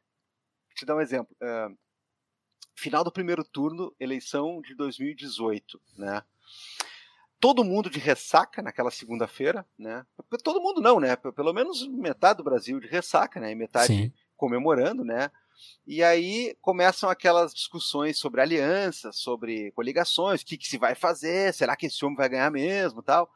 E aí os caras vão entrevistar né, um dos candidatos que angariou boa margem de votação, né, porque tinha uma chance pelo menos hipotética, de num segundo turno se performar melhor, que era o Ciro Gomes. Sim. E aí o Ciro Gomes é cercado por repórteres e ele fala assim: não, agora vamos trabalhar para isso aí, assim assado, vamos ver como é que a gente vai construir a aliança. Aí alguém gritou assim: Bolsonaro. Aí ele falou: ah, Bolsonaro dá. Toma banho, meu, não, não quero saber. Se ele não, ele falou um troço assim. Aí, ele, pô, ele falou uma expressão. Como que falou, é? Ah, ele mandou, tipo, mandou o cara para aquele lugar, é, né, manda... de, um jeito, de um jeito típico lá, né? E aí o que acontece? É, eu e o Felipe, assim, porra, cara, vamos analisar, né, como é que foi a situação. Nosso primeiro comentário é o seguinte, pô, cara, Ciro, né, se a primeira entrevista do cara, bota um microfone na cara do homem, explosivo como ele é, um minuto depois que saiu os resultados, e ele tá fora do segundo turno, e pergunta se ele vai escolher o Bolsonaro, ele fala, ele não, né, a gente pegou assim, pô, Ciro é um que se sai bem daqui, né, aí, Três dias depois o cara diz: ah, esse negócio de eleição não é nada comigo aí tal, tchau. Né? Tchau. E aí, aí, aí, o cara olha e diz assim: É, cadê tu, cirista? Primeiro que nunca fui. Nunca tive compromisso com ele. Nunca tive compromisso. Segundo lugar, eu achava inteligente a hipótese né, de eventualmente jogar um Ciro para o segundo turno, porque eu achava que o Haddad ia ter muito mais rejeição, quando na verdade aconteceu dos votos ficarem meio a meio, né? Mesmo com a maior crise da história do PT e mesmo com um Haddad que é completamente menos popular que outras lideranças petistas, que está do maior Totalmente. deles, que é o Lula, né? Então, quer dizer, foi um cálculo que me pareceu honesto na época. Ah, mas a gente vai vendo que de tempos em tempos vão passando, o Ciro vai se queimando, sei que. Cara, mas eu, eu não sou, eu não sou o RP do Ciro, eu não sou social media do Ciro, eu não sou entusiasta do Ciro. Então, assim, é, comprar de mim uma não, coisa como essa, né? Total, Divan. Porque você tá, sabe uma coisa que eu fiquei pensando também? Você tá falando de 18, é muito curioso, porque a gente vai esquecendo um pouco do clima da época. Eu, eu lembro quão difícil era chegar num, numa mesa e falar assim, não, esse cara aí é louco, tem que votar no PT, porque as pessoas estavam muito. Acho que a gente não lembra, as pessoas, as pessoas estavam muito magoadas com o PT. E Nossa. o Moro não era esse vilão que é hoje. Era difícil falar, mano, é, o bagulho tá errado. É, não, era muito assim, complicado. Ó, uma coisa que eu acho que se provou um pouco correta foi que aquelas conspirações, teorias das conspirações petistas, né? É, Pareciam muito verdadeiras. Não, tem que dar um braço a torcer, né? Que a gente viu que havia um alto teor disso, né? Cada vez que a gente vai olhando, principalmente depois da, da Vaza Jato, do trabalho do Intercept, da spoofing Totalmente. e tudo mais, a gente vê que havia um altíssimo teor conspiratório ali, né? Agora, não é por isso que eu tenho que voltar atrás e baixar a cabeça para aquelas coisas do tipo. Uh, Moro se reuniu com o, superintendente da CIA num submarino e combinaram o fim de Lula. Eu disse, cara, assim, ó. Naquela época, o cara tinha é que muito, acalmar... Sabe o que eu acho louco? É muito mais sofisticado que isso, que eu não preciso nem ter essa conversa. De tão, de tão sofisticado que é, o cara tem a ilusão já na cabeça, tá plantado já na cabeça dele. É, mas justamente, quer dizer, por exemplo, tem vários vira-casacos naquela época que a gente fala assim, ó oh, galera, a questão do sítio, por exemplo, tá super complicada pro Lula, né? Tá, tá super complicado. E outra coisa, uh, não tem provas contra ele. Cara, não tem provas, assim como, né, e aqui não vai uma glorificação do Moro, óbvio que não, porque ele estava errado, foi, fez falcatrua, mas assim, não tinha provas contra o Lula na mesma medida que se transformou, infelizmente, num padrão os julgamentos criminais brasileiros. Né? Meia dúzia de coisinha contra o cara, a gente considera que venceu a eventual barreira da dúvida razoável, que é uma piada, e está condenando a rodo. Então, assim, o Lula ia ser condenado por uma coisa, né? Que haviam elementos apontados contra ele, haviam coisas ali contra ele, algumas coisas têm um pouco mais de solidez, outras são uma completa piada, mas as pessoas dizendo assim, não, não tem nada, absolutamente nada. Cara, é muito complicado você querer fazer uma crítica a essa Lava Jato, a tudo isso aí, né? E ao mesmo tempo uh, ter que se posicionar ao lado de alguém que vai dizer alguma coisa do tipo assim: uh, o apartamento não está no nome do Lula, então não é dele, sabe? Cara, e a gente teve que ouvir isso, sabe? Então, pô, o nível, o nível da traquinagem que fizeram, ele está em outro lugar. As pessoas se agarravam nas coisas mais banais, nas coisas mais evidentes, assim, cara. E é uma coisa muito esquisita, assim. É, isso é, é... se amarra quando, sei lá, quando o cara vê, é, no fundo, no fundo, o que fica bem consubstanciado, qual era o interesse, né? No momento que um juiz, num caso, tira um cara da disputa e aceita participar imediatamente do governo que acabou vencendo, né? Isso aí Sim. tornou a coisa tragicômica. Agora, esse tipo de coisa, de dizer, ó, não vislumbro assim tal problema aqui, aqui, daí dali uns dias se, re se revela o problema, né? O que, que tu vai fazer? Tu vai dizer, pô, cara, li mal a situação, né? Ou não bancava a coisa tão longe assim, né? Só que a gente vê por aí é, é, é justamente, né? o, o cara que não erra nunca, né? Ele não toma tombo nunca. É, essas pessoas Difícil, são, es, né? são, esquisitíssimas, cara. E aí, para nós Difícil. que estamos botando a cara toda semana em podcast, dando opinião, muitas vezes ao vivo, porque a gente já falou, né? Não tem pauta. Não fico lendo coisa, fico falando com as pessoas que comparecem, dando Muita conclusão opinião. você tira na hora, né? O papo, o papo estimula muito isso. Então vou errar muito, aliás, né, para pessoas um pouco mais perfeccionistas como eu, isso aí não deixa de ser um exercício zen, né? Isso é um cara fazendo um catar em cima da montanha, né? Porque, cara, o cara perceber que ele erra, e ele erra bastante, e não há problema errar se não for um erro totalmente a ver com uma questão uh, de ética, com uma questão de hombridade, assim, é um erro de análise, pelo amor de Deus, cara, né? É, como diz lá o, aquela poesia do, do Fernando Pessoa, que eu eu tenho muito para mim aquilo, né, velho? Estou farto de semideuses, cara. E aí, é, é isso, né? E a gente nunca conhece quem tem tomado porrada, né? Tem, tem, ainda fica isso, né? Fica essa, essa sensação. E, e, isso, isso é muito legal, assim, a gente tem que pensar nisso, porque o que a gente tinha de material em 18 é muito diferente do que a gente tinha já em 19 e que a gente tem hoje. Então hoje, hoje, hoje qualquer um bate no Moro. Os defensores do Moro batem no Moro, né? Pessoas que ligavam para ele, que tinham um telefone direto dele. A gente vê essas pessoas, tipo, criticando agora e tá tudo certo. E ao mesmo tempo tem essa coisa que você falou, a, a, a o processo era muito ruim, mas, tipo assim, uma defesa é, santificada do, do, do, do, que acontecia dentro ali do PT ou do, dentro da Petrobras também não cabia. Então a gente ficava, fica numa coisa de rede social, né? Também, tipo assim, ó, não, meu argumento ele só pode até aqui, porque senão vão pegar, Sim, ó, aí vão pô, estrupiar ele aqui, vai ficar desse coisa. jeito, e parece que. Isso é um. Não, outra coisa, o cara quer me dizer assim que tudo é uma farsa e não havia corrupção na Petrobras. É, pelo amor de Deus, cara, isso aí vai contra qualquer bom senso, sabe? Não havia problemas de, de gestão na Petrobras, não havia é, um propinoduto, né, para usar esse termo horrível aí, né, que é um termo bem da imprensa marrom, né?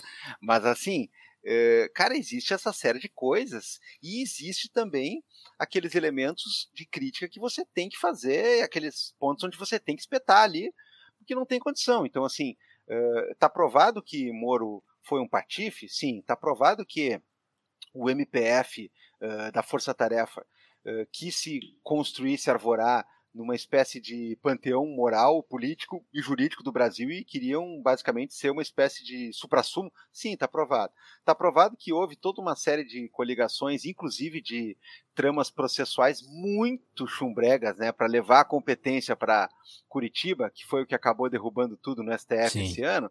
Tá tudo isso aí provado. Agora, isso tudo ele não vai para um, ele não, ele não alcança um outro nível assim do tipo. Então não havia nenhum problema na Petrobras. Não, cara, não.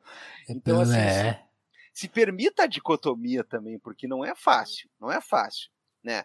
Que a gente sabe o que aconteceu e qual era o objetivo deles lá com tudo isso, a gente sabe e quem não sabe tá mais do que evidente é, que pode sim. vir a ficar convencido agora. Agora, não. a gente não tá e, batalhando né, nesse campo assim do tipo é, vamos, vamos passar uma borracha uh, ou vamos botar uma pedra em cima de certas coisas, por que não, né? Até porque o próprio PT tem problemas. Eu tenho brincado, eh, eu já, eu já fui, né? Eu comecei, para voltar àquela pergunta, né? Porra, é. a minha mãe era professora do estado do Rio Grande do Sul, né? É uma, é uma chaga muito impressionante, né? Você já foi sacaneada por todos os governos e todas as gestões possíveis, né? Mas durante muito tempo a minha mãe militou, né, e, e batalhou aquelas greves famosas que tinha, uhum. a Praça da Matriz e tudo mais.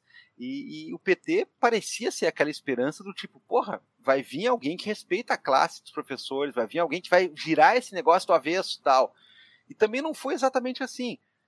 E aí que tá, a minha mãe se desiludiu muito com o PT, depois né, chegou a, a, aquela fase do antipetismo aí ultimamente, depois agora já reviu várias coisas de novo, né? Eu tive uma fase também onde, quando o cara faz a transição de FHC para Lula, parece que a gente não vai mais ter problema. Parece que o nosso centro vai ser mais ou menos por ali, o nosso núcleo, né, é, da, é, da, de órbita vai ser por ali, e você vai pensar em coisas muito melhores. Não é que nem hoje, que a gente tem que estar tá pensando em combater o nazismo e evitar que as pessoas comprem osso de peixe, né? né? A gente parecia que a gente ia ter um mundo em que a gente ia aprimorar certos uh, valores, instituições democráticas e coisa e tal. Então, assim, a defesa dessas coisas não estava em pauta, porque não precisava. Então, um monte de gente se permitiu ter muita raiva do PT, por exemplo, e eu fui um deles, né, o partido que majoritariamente eu mais votei em toda a minha vida e sigo votando, né, volta e meia, é o PT. Ao mesmo tempo, passei um período assim de, sei mágoa. lá, mágoa absoluta, absoluta, do tipo assim, de gargalhar com as primeiras colunas lá do Maynard na Veja, quando ele ficava ironizando o PT, porque cabia, sabe? Cabia aquele Maynard naquele momento. E eu falo para as pessoas hoje, eu digo assim, meu, eu tô com saudades do PT, inclusive porque eu quero voltar a ter problemas normais, né? Problemas que eu sei como combater, que eu, que eu entendo quais são. Esses caras aí eu não entendo. Você não entende o astronauta, você não entende o presidente da Fundação Palmares, que é um negro racista contra os negros, você não entende a, a política econômica desse cara que é liberal, mas é estatista, mas é investidor ao mesmo tempo, mas é, sabe? essa coisa de investidor ao mesmo tempo eu fico de cara, assim, como ninguém tá chamando pelo nome, assim, mas vamos é, lá, né? Pois é, cara, aí tinha um ministro da educação que não falava nada sobre educação, só falava sobre tretas internéticas, aí tu tinha o um ministro do meio ambiente que é um contrabandista de madeira, aí tu tem um presidente que grava aquela live com um sanfoneiro contando meme, não sei o que, cara, quer dizer, Uh, quais são os problemas de ordem normal que um país pode ter no seu governo? Não, é, eu, é, eu, é esses dias, Divan, eu não lembro se você lembra, não lembro se você lembra disso, eu lembro, eu lembro que tá, a gente tava, pô, por exemplo, eu, eu, defendo a Rouanet, assim, tipo assim, mas eu lembro que na época a gente, a gente ficava chiando, tipo assim, tipo, pô, vai, vai, vai pegar o dinheiro da, pra dar pra artista mainstream, a gente ficava assim meio tipo, não, estão distorcendo a porra da lei, ficava brigando. Mas, tipo assim, não era pra. Também, aí virou um negócio completamente contra, né? Não, tipo, não, então vamos destruir o Ministério da Cultura. Não, cara. Não, não era, não era esse o debate, né? Então a gente, eu, fico, eu fico com saudade de, de, ficar, tipo assim, puto com a artista mainstream que usava a, a, Rouanet. Agora, agora a gente tem que defender esses, eles porque estão querendo matar toda a cultura, né? Tipo assim, realmente a coisa escalonou, né? A gente tem saudades dos debates mais amenos, né? Tipo, não, pô, não, a, a, administração do Gil tem seus problemas. Pô, saudades da administração do Gil. Cara que tem, só que aí tu tem um, um dos maiores artistas uh, da história do Brasil e do mundo, né? Vamos né? colocar assim, porque o Gil merece ser epíteto. Sim. Tu tem um desses caras aí, com a influência que ele tem, com a, com a, a cancha que ele tem para lidar com cultura, e talvez não a cancha de lidar com burocracia política, mas, porra, é para isso que os caras têm 600 assessores, não sei o quê e tudo mais. Tu tem esse cara sendo recebido em lugares do mundo, engarando investimentos, né, sentando com pessoas importantes e tudo mais.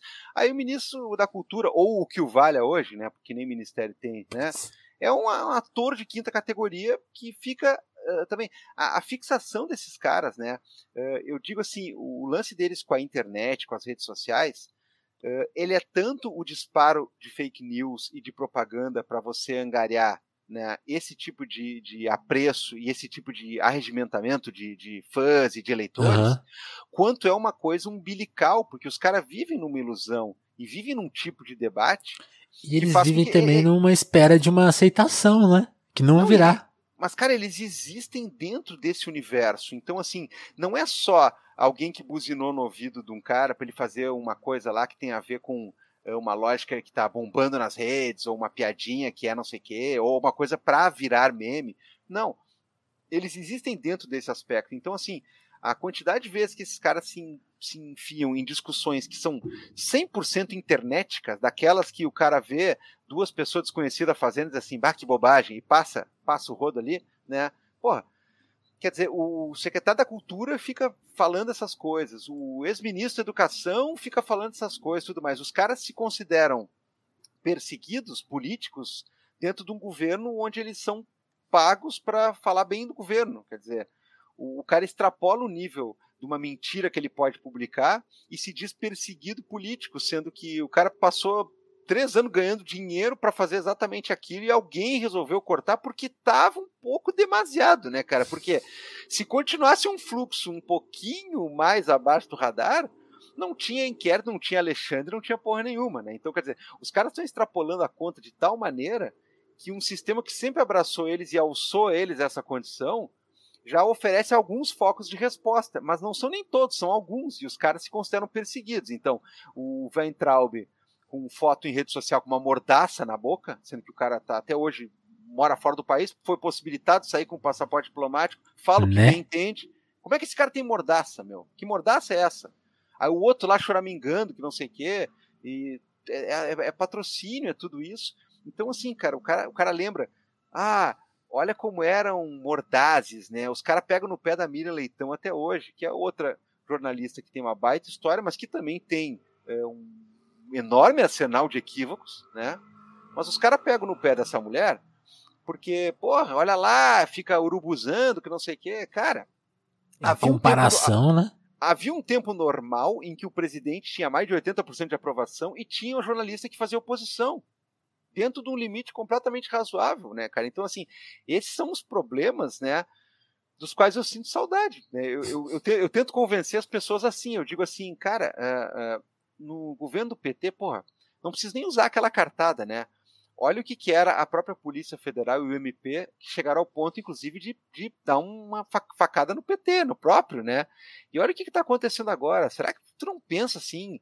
Tu pode não gostar de Lula ou coisa parecida, mas será que tu não pensa, porra, tava melhor, nós tava para um ritmo melhor, inclusive para fazer uma oposição melhor a uma, a uma ideia melhor. Eu estou tentando fazer exercício com as pessoas, né? Porque eu também, eu nunca fui o grande militante, né? É, do comunismo radical, que não sei o quê, né? Então, assim, eu não vou vestir aqui um, chapéu que me é estranho, né? Eu estou uhum. tentando, tô tentando batalhar mais ou menos por essa lógica, assim, né, cara? E é uma coisa muito louca. E aí volta para essa questão, né? Todo mundo já deu opiniões erradas, de, dependendo do contexto, todo mundo já defendeu pautas que hoje não faria não, o mesmo. É, é. E é bom que as pessoas evoluam, é bom que as pessoas mudem, né? Se tu não mudar 100% da tua essência como quem muda de roupa para estação, né, não há nenhum problema. É isso. E aí, qual que é a perspectiva agora? Vocês já co vão cobrir a segunda eleição. Qual, qual, qual, qual as expectativas para a pior eleição da história?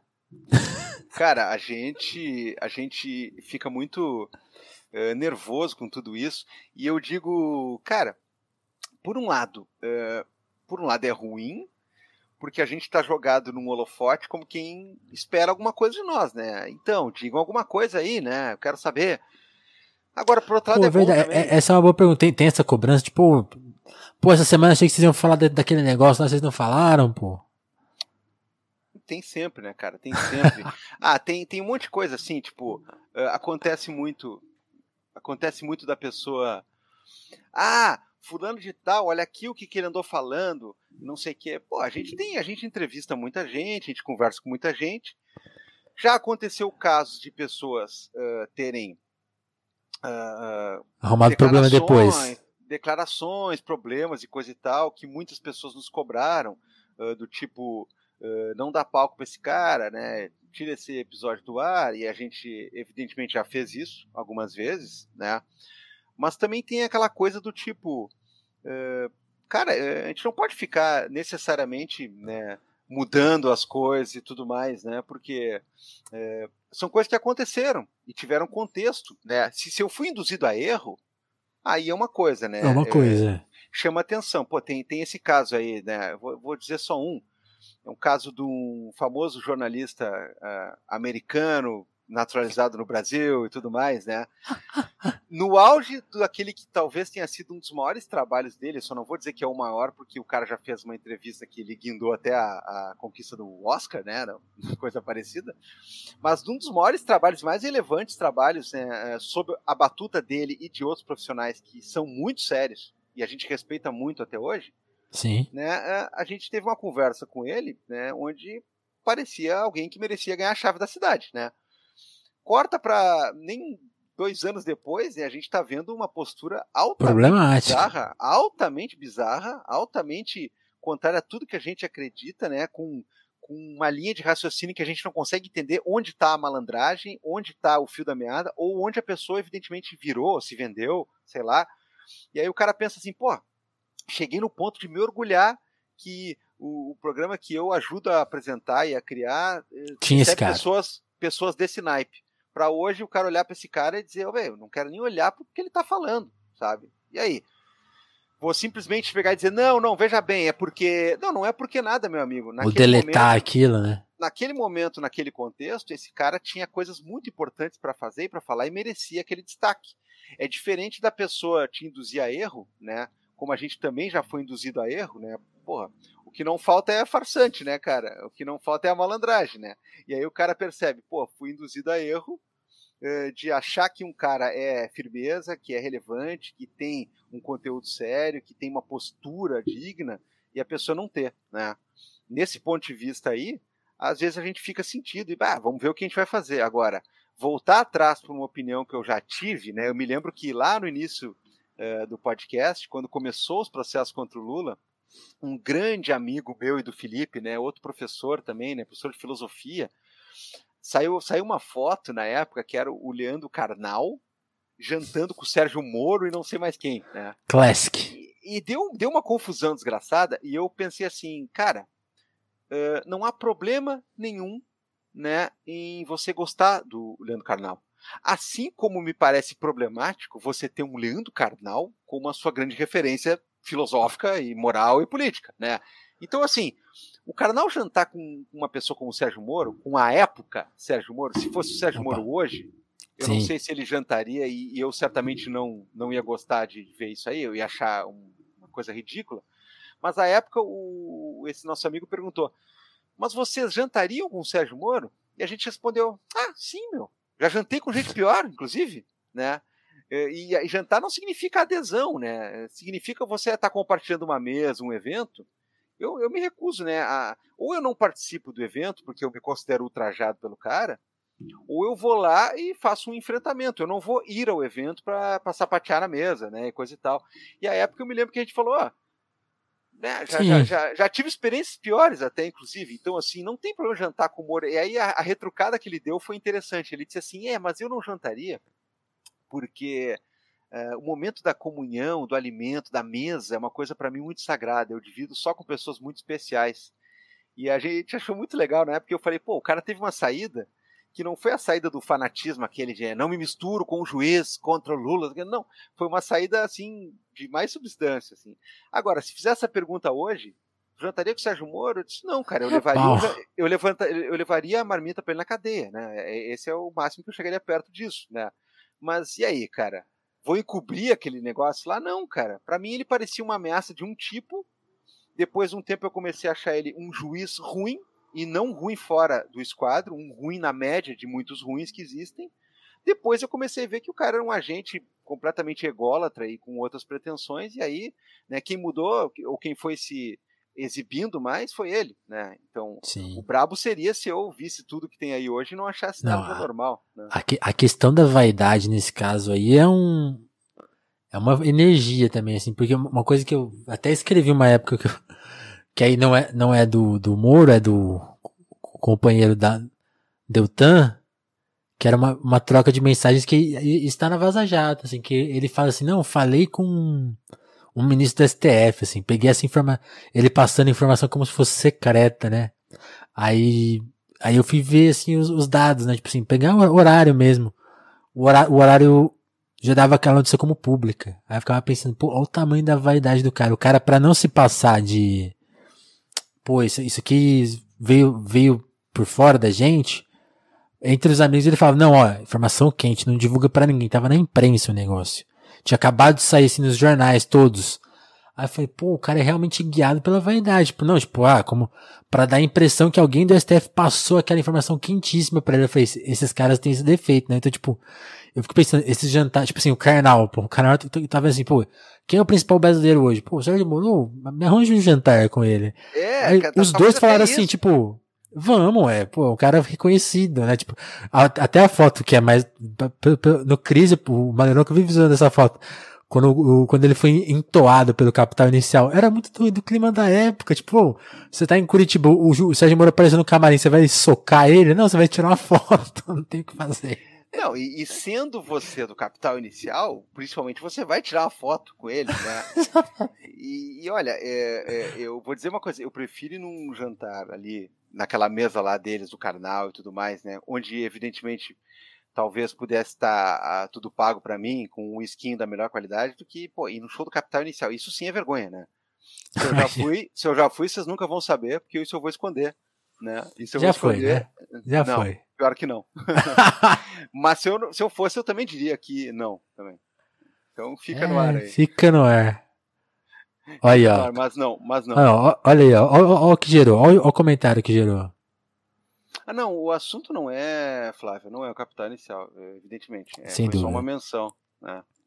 Mas é uma coisa lamentável, né? É outra coisa lamentável do Brasil aí mas tudo bem, né? A gente, a gente já viu coisa tão ruim nos últimos tempos, né? Ah, quando o cara vê a arte da direita e as pinturas eh, de Bolsonaro chorando pelos brasileiros, aqui, cara, o dinheiro preto parece extremamente aceitável, né? Ah, é, pelo menos é real, né? Tem isso.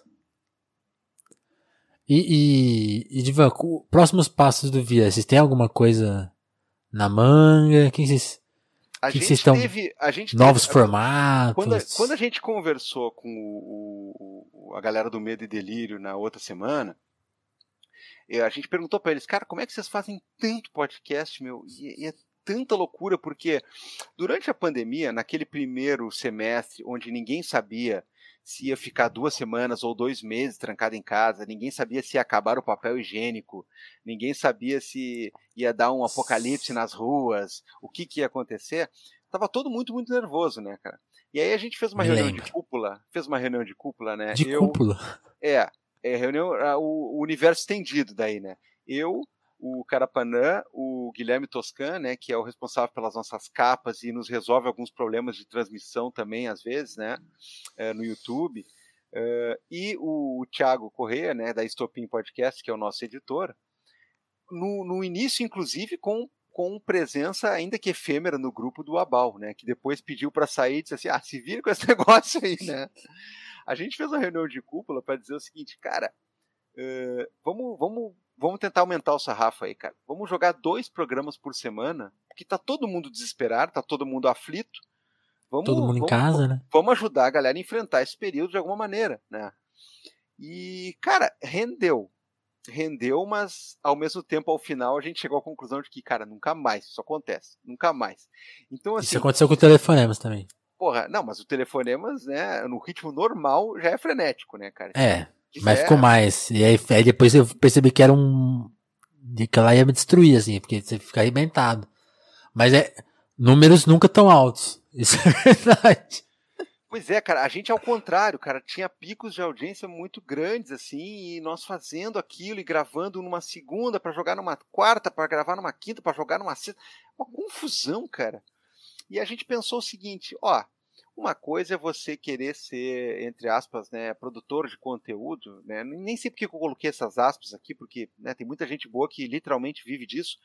Mas uma coisa é querer ser produtor de conteúdo, e o seu trabalho é esse. O seu, o seu, tem um staff que gira em torno disso, tem investimento em torno disso e pronto. A gente, É, cara, mas a gente não quer ficar rico com o podcast, né? Então, assim, os nossos apoios, eles ajudam a manter a coisa em pé de uma maneira bárbara, de uma maneira incrível, de uma maneira que a gente não tem palavras para agradecer. Mas, assim, a ideia não é não é a gente fazer patrimônio com isso, não é nada disso. Então, assim, pedir demissão na Porra, faculdade. pô, o pessoal nos cobra. Tá, mas e aí, vamos fazer o quê? Coisa e tal. Cara, nós somos um podcast extremamente caseiro, artesanal, simples, né? É, cheirinho de café, bolo de fubá e coisa parecida. Se a gente ficar fazendo um programa semanal com entrevistas e papos legais, né? O Carapanã tem a coluna dele, né? Que ele alimenta a partir do blog, que ele grava via áudio também a cada 15 dias. O que eu posso dizer que a gente já pensou em fazer é a gente intercalar, né, nos 15 dias do Carapanã, uma minha, nos mesmos moldes do Evárzia, tal, onde aí eu falaria, sim, dessa vez de umas questões mais a ver com jurídico, com alguma questão polêmica, né, que eu, eu tenho feito isso, né, eu visualizo que as pessoas gostam muito dessas coisas, assim, só que esses dias eu entrei numa crise de identidade e numa crise da meia-idade muito profunda também, Saquei. porque ao longo da CPI eu vejo que deu muito bafafá, deu muita complicação, aquelas coisas do tipo habeas corpus, eh, investigado, testemunha, direito ao silêncio, e são coisas que eu leciono, que eu pesquiso, que eu lido no meu dia a dia, assim. Então eu comecei toda semana, E a testemunha indireta, hein? Que ninguém sabia que é possível. porra, aí, aí que tá, eu dava, eu dava uma explicada, assim, tipo assim, ô galera, querem saber o que, que houve com esse negócio do habeas aí da testemunha? Pá, aí eu fazia uma listinha, né, um fiozinho de explicações e tal. Ah, nossa, o pessoal adorava e a galera gosta, a galera interage, a galera repercute. Eu disse, bom, então tá aí, uma função social do Boa. professor, função social gratuita do professor nas redes sociais, né? Cara, o que aconteceu? Um dia eu fiz um- uma thread explicando alguma coisa lá e um cara comentou como quem elogia, né? Se- não sei se você, meu amigo, está me ouvindo ou não, mas eu entendi que foi um elogio, eu fico muito grato. Mas o cara disse assim: tá aí, explicação perfeita, é, sem, sem salamaleques, não sei o quê, bem ao estilo TikTok, não sei o quê. Eu fiquei, cara, rapaz do céu. Te pegou. E, a- e agora, cara, será que é isso, meu? Eu tô explicando um troço estilo TikTok, cara. É, eu sei, o cara quis falar bem, mas é, será que eu recebi bem esse negócio aqui? Será que eu, eu- eu tenho que parar de fazer esse negócio? Então é coisa muito louca, cara. Eu, eu até pretendo fazer uma gravação, né? onde eu falaria isso, quer dizer, né, você tenta descomplicar algumas coisas que tem a ver com o direito, até porque temas gerais a gente já fala no, no Vira Casacas normal, né? Sim. Mas assim, é um projeto pro qual eu ainda não consegui tempo, cara, porque realmente é muito complicado, cara. É uma correria muito louca, é muito grande. O cara pode é, seria, brinca. Seria "O cara é legal muito ter um mini ocupado, curso. O cara é muito ocupado, o cara não sei o quê, mas é verdade, cara. É uma ironia interna nossa, porque é uma, a dificuldade dos horários de gravação eh, são todas minhas. Sempre, sim. Então é muita coisa, é muita correria. Não consegui, mas se a gente puder ficar sempre assim, com o nosso público cativo, né? Interagindo legal com as pessoas, fazendo um programinha por semana, fazendo alguma coisinha especial, trocando uma ideia na rede social, tá ótimo, né, cara? Tá ótimo. O e-mail do Vira Casaca sou eu que cuido, né? Assim como a maioria das coisas, né, é, que tem a ver com o Twitter. Mas o e-mail, então, é, cada semana eu tenho que pedir desculpa para as pessoas. Oh, desculpa aí por não ter te respondido, cara. É que não dá, né, cara? É, é uma coisa muito insana, muito insana. As pessoas devem achar assim, pô, mas os caras não tem alguém que cuide disso? Não tem alguém que. Não. não tem, não tem, cara. É, é- é nós contra o mundo ali, velho. É uma coisa muito. É por isso que eu acho incrível que dê certo. É incrível e é, e é a delícia disso tudo, né, cara?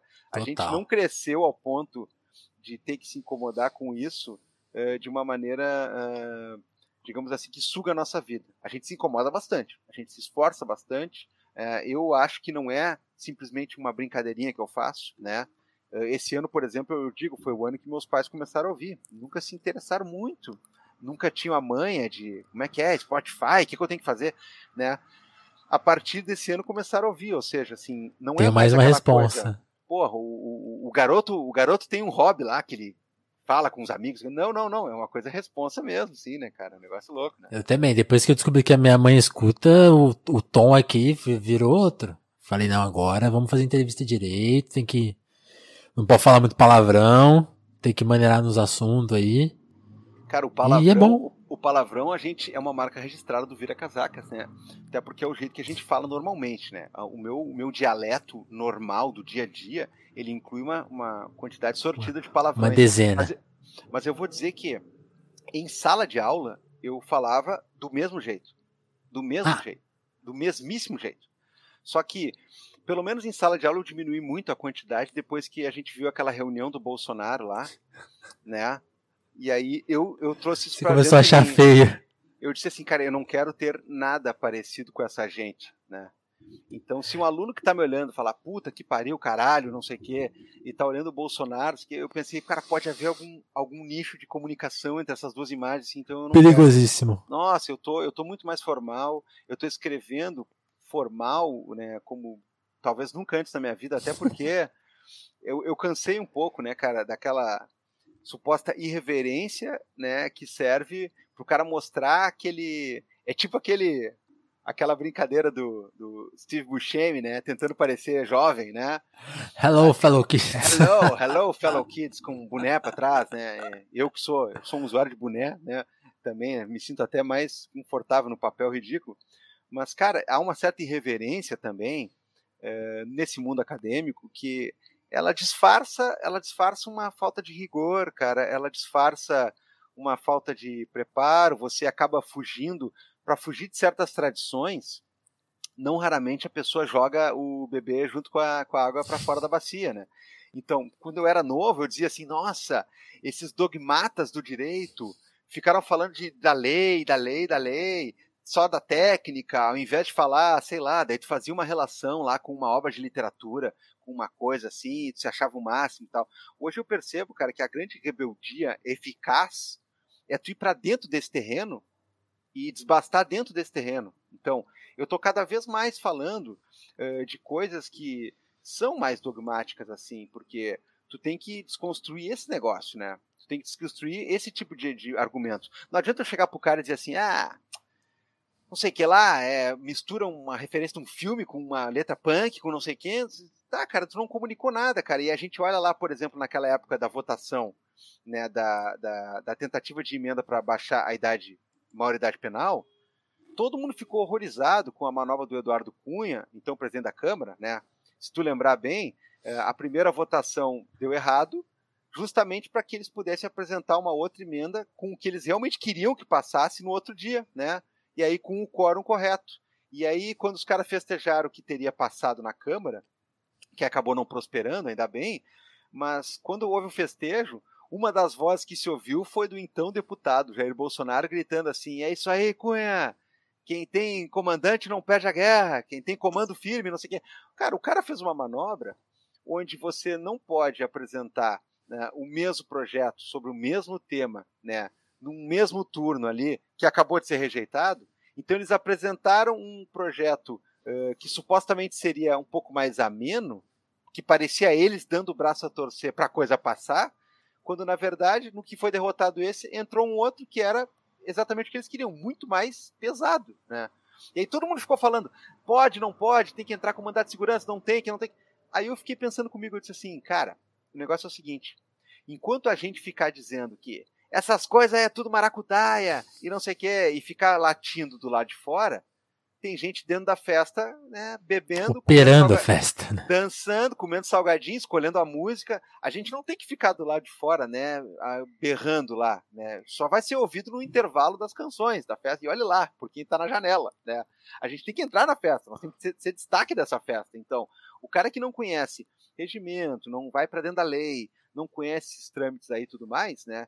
Ele pode ser um grandíssimo rebelde da imagem, né, e da, da da performance, né? Mas não está adiantando muita coisa, né? Então a gente tem que ter um pouco dessa sobriedade. Eu nunca vou ser um cara sério, né? Eu sempre você, às vezes eu até acho que algumas pessoas têm dificuldade em, em, ver a seriedade nas coisas, porque eu sou muito irônico, sou muito debochado, sou, sou bom, sou bem humorado, né? Eu gosto de sorrir, eu gosto de brincar bastante, mas chega um limite em que a gente vê que tem certas rebeldias ali, né? Que o que cara não tá cabe. contente. O cara tá contente com o jogo de cena, né, cara? E eu não tô contente com o jogo de cena, né? É isso. O que, que, você, que, que você acha do jurista Reinaldo Azevedo? Cara, é, eu, ó, por exemplo, né, eu, eu, eu, sempre tive pavor desse cara, porque na fase mais retrógrada da vida dele, ele publicou coisas que chegavam a me atingir fisicamente, sabe? Assim, eu ficava, nossa senhora, nossa senhora, sabe? Como é que pode um cara escrever, sei lá, cara, tem manifestantes lá que estão batalhando por a redução de uma passagem, a polícia toca bomba nos caras e o cara faz uma comparação que eu nunca vou esquecer na vida, que ele diz o seguinte, ó, no momento que o protesto é ilegítimo, tirou da cabeça dele, né, para não dizer que tirou de outro lugar, né, uhum. essa afirmação, uh, quando a polícia vem reprimir uh, e joga bombas, os, as bombas são como poemas da democracia. O cara usou essa essa Caralho. É, o cara usou, né? Poemas eu pensei, do... eu pensei, cara, isso aqui é o ponto mais medíocre que alguém chega. O cara não consegue o cara não consegue sequer ele sequer é, é, obrigado a dar o braço a torcer por alguém, por algum ombudsman, por algum leitor, por algum chefe dele, no sentido de dizer, oh, meu, defende o teu lado aí, mas não, não paga esse mico. Não, o cara tinha respaldo. né? O cara tinha respaldo. É. Aí corta para 2018, 19, o cara tá fazendo uh, e falando coisas que são absolutamente triviais, né? Tipo, porra, garantia uh, uh, direitos e garantias com base na Constituição, na questão do sigilo das comunicações, na questão de ver que uh, é um descalabro, um juiz está combinando forma de atuação com a acusação de um processo, é, na, na questão de colocar que a falcatrua ali. Quer dizer, o cara se arvora de uma condição de jurista, o Brasil está tão louco, mas tão louco, né? E os movimentos eles vão andando tão para a direita nos últimos tempos que o Reinaldo Azevedo ele está parado onde ele sempre esteve e daqui a pouco ele está no centro. Né? Quando não, para aquelas pessoas, ele está na esquerda. Nossa, então, ele está quase na radical esquerda. É, né? é uma coisa muito louca, porque aí tem curso jurídico dele, né, agora. Ah, sério? Sim, sim, tem curso dele, claro. Pô, não estava sabendo, não. Sim, ele tá lá. Minha, a minha pergunta foi melhor do que eu imaginei. Não, foi, foi até, até por isso que eu pensei que tu tinha perguntado, porque ele tá ladeado por, por juristas e alguns deles muito, muito bons, inclusive, né? Mas é aquele tipo de curso, quer dizer, ele é, ele é a celebridade que vai atrair uh, um público, os outros juristas de maior calibre vão atrair outra parte. Eu imagino que o curso pode, pode ser um sucesso. A questão é, e esse cara que falava que determinado contexto, né, quando desagradava a ele a manifestação, né, o, o a PM tocar bomba era que nem um poema, tá, tava lindo, né, literalmente uhum. tava lindo, né. Esse é o cara que vai chegar lá anos depois e vai se colocar Porque numa a posição lei... de é a Constituição, tudo mais. Agora, também acho engraçado, né, num sentido até bom, que esse cara, num ano como o que nós estamos, que esse cara se bote a entrevistar Lula, né? Claro, para pegar para pegar uma rebarba ali, né, do incenso do Lula, né, da, da, da do hype do Lula. Te ajudei, hein? Mas também para falar daquele tipo de coisa assim, né? Pois é, cara, eu fui, eu era contra tu, mas tu nunca me desrespeitou tanto como esses caras aí, assim, sabe? Então, gera um, gera um factoide assim que eu acho que a gente pode explorar também, que a gente pode explorar. E o que ele tem falado, né? Eu me lembro que a primeira vez que eu concordei com ele, cara, é muito engraçado isso. É muito engraçado isso. É, eu sou eu sou professor também num curso de mestrado em criminologia que congrega professores da América Latina toda, que é na Guatemala. É, nos últimos dois anos foi online, por motivos óbvios, né? 21 e 20. Mas nos três anos anteriores, então, os caras me pagavam a passagem, eu ia para Guatemala, ficava uma semana lá e tudo mais. Eu estava no lobby de um hotel na Guatemala, escutando assim, vamos escutar porque agora o cara prometeu que vai falar e o Demore foi lá no É da Coisa lá, e eles iam falar sobre a Vaza Jato, que não sei o quê. E eu disse, pá, isso aí eu não perco, né, cara? Botei para escutar e eu me peguei concordando 100% com o Renato Azevedo e eu disse, cara, isso aí, e não é irônico isso aqui, eu estou concordando porque o cara tá mandando uma real forte aqui. E agora? Foi tão né? forte que você lembra o dia, local e a hora. Dia, local e hora, cara. Eu fiquei pensando, cara, tô concordando com o cara da, da dos poemas lá, o cara da bomba lá, então. Tô fudido. É, tá, tá foda. Divan, antes de, de, de encerrar o papo, deixa eu agradecer. A gente falou muito do Apoia-se, que você também defendeu. Eu vou defender o nosso aqui agora rapidinho. Agradecer todo mundo que cola por lá. É uma das formas de ajudar o telefone a se manter no ar. Como o Divan falou, né? A gente não quer ficar rico. Mas a gente quer manter aqui a casa em ordem, então quem puder chegar colaborando com dois, com cinco, com dez. Eu quero agradecer o time que já tá para um super time. E muito, muito, muito obrigado. Convidar todo mundo que ainda não que pode e ainda não tá lá a colar, apoia-se, né? apoia.se barra telefonemas, então quem puder chegar por lá, né? Ajuda, dá um pouquinho pro Vira, dá para nós, escolhe aí um dos dois, né? Se você não apoia nenhum ainda, se você já apoia o Vira, tudo certo. Não precisa apoiar o telefone, mas não. Tem que apoiar um, alguém. Tem que ajudar. E se não puder ajudar, compartilha que já, que já é um grande. É uma grande colaboração. Então eu quero, quero agradecer, ó. A gente sempre fala isso, cara, que parece uma demagogia, mas não é. Cara, é. apoiando todo mundo que é independente, todo mundo que, que trabalha nesse ritmo aí, né? É, todo mundo que não tem um grande patrocínio por trás, você está ajudando, cara. E a gente sempre brinca. Quer apoiar, pô, telefonemas, né? Vai fundo, vai fundo, né? Se dentre esses aí o escolhido for vir a casacas, a gente fica duplamente feliz, mas se apoiar o telefonemas, a gente fica feliz também. Não é demagogia, porque aqui nitidamente todo mundo cresce abraçado, né, cara? Não, não, é, não, é, não é em outros lugares onde isso é uma é quase um problema. Um protocolo. Não, é um protocolo é. falar isso, né? Ah, tô, eu gosto muito. Os caras se sacaneando, se invejando ali, não, gosto muito do seu trabalho, isso aqui é mentira, né? Mas aqui realmente não é, não é. A gente fica feliz não, também, né?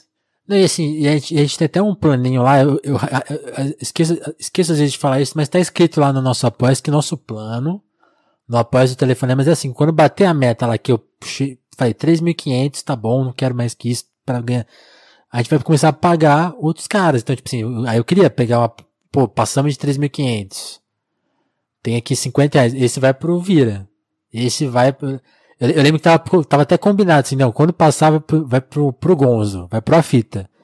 Aí o Gonzo agora não, tá aqui, tá na casa com não, crise. Não, não né? vai pro Gonzo, porque é o seguinte, meu, o Gonzo não atualiza aquilo lá nunca, tá? É um horror aquele negócio. O cara fica esperando. O cara, o cara tem esperança de que um dia vai entrar um episódio da fita e não entra, tá? Aí te, tinha uma época que ele tava metendo assim, ó. Vai um um mês, outro no outro mês, outro depois de duas semanas, ele disse, ah, tá indo, tá acontecendo tal. Aí ele gravou com a gente, o Vira Casaco faz um tempão, ele assim, não, eu tô com uns para soltar aí, nunca mais foi visto. Nunca então, mais. geladeira no Gonzo. Essa é a minha nova campanha, né? Bom, depois vamos ver se ele escuta isso aí. Eu depois eu vou informar ele. Mas tinha esse plano, cara. Aí eu fiquei pensando assim, não, um dia a gente vai bater essa meta e vai conseguir redistribuir aí o, o dinheiro entre, entre os nossos, assim, entre, entre a comunicação. Só, só pra deixar claro, tô brincando, a gente escuta a fita lá, né? E se, se possível apoia o Gonzo até pra ele lançar de uma vez. Verdade, né? Pra ele contratar o editor. Ó, mas então agradecer a Adriana Félix, a... deixa eu agradecer a nossa lista de apoiadores atuais aqui, ó. Adriana Félix, André Camurça, Dagmar Pinheiro, Dalva Brandes, Douglas Vieira, Ismara Santos, Jéssica da Mata, Lívia Rossati, Romanelli, Sabrina Fernandes, Gabriel Nunes, Matheus Botelho, Tatiane Araújo, Pedro Duarte, Eric Marlon, Diogo Burilho, Kleber Monte, Davidson Mati, Juan Borborema, Mário Juliana, Vitor Breda, Lucas Monteiro, Augusto Batista, Matheus Fonseca, Ana Martins, Thiago Benique, Marcelo Pereira, Guilherme Rui, Caio Teixeira e Vinícius Ramos. Eu sei que tem gente aqui que apoia o Vira também. Então, ó, esse episódio foi duplo aí pra vocês, hein? Tem uma pergunta no chat ali, o cara sugerindo o João é Lucas, Gabriel, o tio Reino vira casacas. Olha, por um, é possível? Por um, lado, por um, lado, eu adoraria, né? Mas por outro eu acho que eu ia me arrepender, cara. Não sei, cara. Daqui uns dois anos, sei lá, né? De, deixa assim, deixa eu concordando com ele durante esse surto democrático dele à distância, que tá bom, tá bom. Vamos, é. vamos esperar o governo Lula, assim, pra ver o que acontece? É, é uma boa ideia. Vamos, vamos fazer essa trégua, então. Mas se você continuar nessa verve aí, né, ao longo de um futuro governo Lula, né, aí a gente a gente, a gente conversa. Combina. Do contrário, fica esse, fica esse droga, concordei de novo, né? Não, vamos. Tem muito mais gente para convidar antes, né? Eu, fiquei, eu, eu, sempre fico pensando, não, deixa eu convidar alguém aqui polêmico. Eu falo, não, faltam uns 100 amigos. Né? Não, vou convidar os 100. deixa eu convidar alguém polêmico. Porra, tá louco, né, cara? Tá louco. Queria dizer que, cara, foi é, muito legal estar tá aqui também. Né? Opa, né? que como, bom, como mano. eu disse, eu, eu, só não consigo ouvir todos porque são muitos, né, cara? É, isso é, é impossível. Para o Telefonemas entrar no cardápio de podcast do cara, né, é, é um, tem que fazer uma engenharia ali, mas eu vou ouvindo devagarinho, eu vou chegando lá. É, é verdade, né? O, o, a gente nem falou das suas paixões, que você me relatou, né? O surf e o xadrez, não, né? Que você escutou verdade, os nossos episódios com enxadristas, né? Não, é que assim, na verdade, é. uh, eu tenho muitas paixões, mas é que duas delas eu já me convenci assim que ah, eu, vou é ser, eu, vou ser, eu vou ser fraco para sempre, mas eu não me importo, não me importo. Então, eu virei o o tiozão aquele que surfa só no verão, né? Já fui aqueles cara que bota uma roupa e vai pro inverno, zero graus, não sei onde, que eu acho isso aí uma maluquice hoje em dia, né? Certo. Mas eu sou o cara que vai pegar uma onda no verão ali e tudo mais. E eu já me convenci, cara, que uh, o meu futuro é esse, cara. Eu dou uma dropadinha, dou uma brincadinha ali, eu tô plenamente Acabou. satisfeito, cara. Não vou, deixa os aéreos pro outro Gabriel lá, né? Deixa os tubos incríveis para quem vai para praias sensacionais. Eu não, para mim tá bom. A, a, mera prática da coisa. Ficando tá em pé tá bom, né? E principalmente o, o, xadrez também, né? Que eu sou horrível, cara. Eu sou, eu sou talvez o pior enxadrista da história. Assim, mas eu, qual eu, qual que é o seu rating? Não tem hate nenhum, cara. Eu sou, eu sou, eu sou amador nível infantil, né? Jardim de infância. Sabe aquela coisa assim? Esses tempos eu vi uma brincadeira, o cara postou uma foto escrevendo assim: Este jovem rapaz de apenas 12 anos enfrentou 14 mestres ao mesmo tempo tal, e perdeu todos. Tá o meu rei é, você. é esse, cara. É esse. É, eu tenho até. Eu, eu até brinco assim, é, eu tenho. Eu gosto muito de tatuagem, né, cara? Eu tenho uma das tatuagens que é a peça do cavalo, né? Porque eu resolvi homenagear a peça do cavalo porque. Por quê? Porque ele anda de uma maneira, o movimento dele, ele sempre me quebra, cara, porque eu sou meio obtuso, assim, cara, então tu, o bispo tu vê lá de longe, aquela linha reta, né, a torre nem se fala, né? Tudo mais. Daqui a pouco o cara para numa posição assim, ah, aqui tô bem. Aí vem aquele cavalo, puta merda do cavalo, né? Ele vem ao contrário, ele vem, ele vem, ele vem rompendo, né, a própria infantaria, né? A própria lógica do movimento dele tem a ver com isso. E eu digo assim, cara, é isso que o cara tem que se ligar na vida, né, cara? Tem a diagonal retinha, tem a frente vindo aqui, tem a mira lá da outra coisa, sabe? O cara não vê o cavalo. Então, cuidado com os cavalos, né? Cuidado com os knights, né? Por isso Sim. eu botei ele, eu fiz que nem o coisa do, do memento aquele, né? Eu acordo, olho pro braço aqui e vejo o cavalo. Que diz, ó, olha aí, ó. olha aí ele. o, cavalo, o cavalo é muito louco, né? Quando, quando eu comecei a jogar, eu evitar, eu tinha, tinha, tem que sacrificar alguma peça, sacrifico o cavalo, porque eu não vou saber jogar com ele, né? E, e tem até um papo que o par de bispos é melhor que o cavalo. Aí você começa a entrar numas noias que os caras mais profistas têm, né? Mas, cara, no, no, no nosso nível de amador infantil, Saber usar o cavalo, porque ninguém sabe usar, ninguém, ninguém vê ele chegando, isso é verdade, né? Tô... Cara, não, e tem aquelas coisas. Você dá um, você, quando você começa a aprender a dar uns duplos, porque ninguém repara no cavalo, é muito difícil. Não, tem umas entradas mais simples que os caras estudam assim, né? Não, vai jogando com o cavalo pra frente. Eu digo, eu, eu, eu sou burro, cara. Eu fico olhando e digo assim, não, cara. A gente tem que avançar um pouquinho alguns peões. Vamos, vamos fazer na ordem aqui nesse negócio, né, cara? Não, totalmente fora. Mas realmente o cavalo, o, o, movimento dele, eu acho, eu acho inclusive uma um movimento interessante, né? Ele é não óbvio, ele não vai muito longe, mas ao mesmo tempo ele, né, ele tem uma utilidade muito forte ali. Sim. E ele é uma armadilha e tanto, né? É, é, porque é porque aquela coisa, né? Como ele parece que ele anda pouco, mas ele anda nas mesmas oito casas das outras peças, né? Isso que eu acho exatamente, interessante. Né? Exatamente, né? Exatamente, é muito legal. E xadrez é uma pira, né, cara?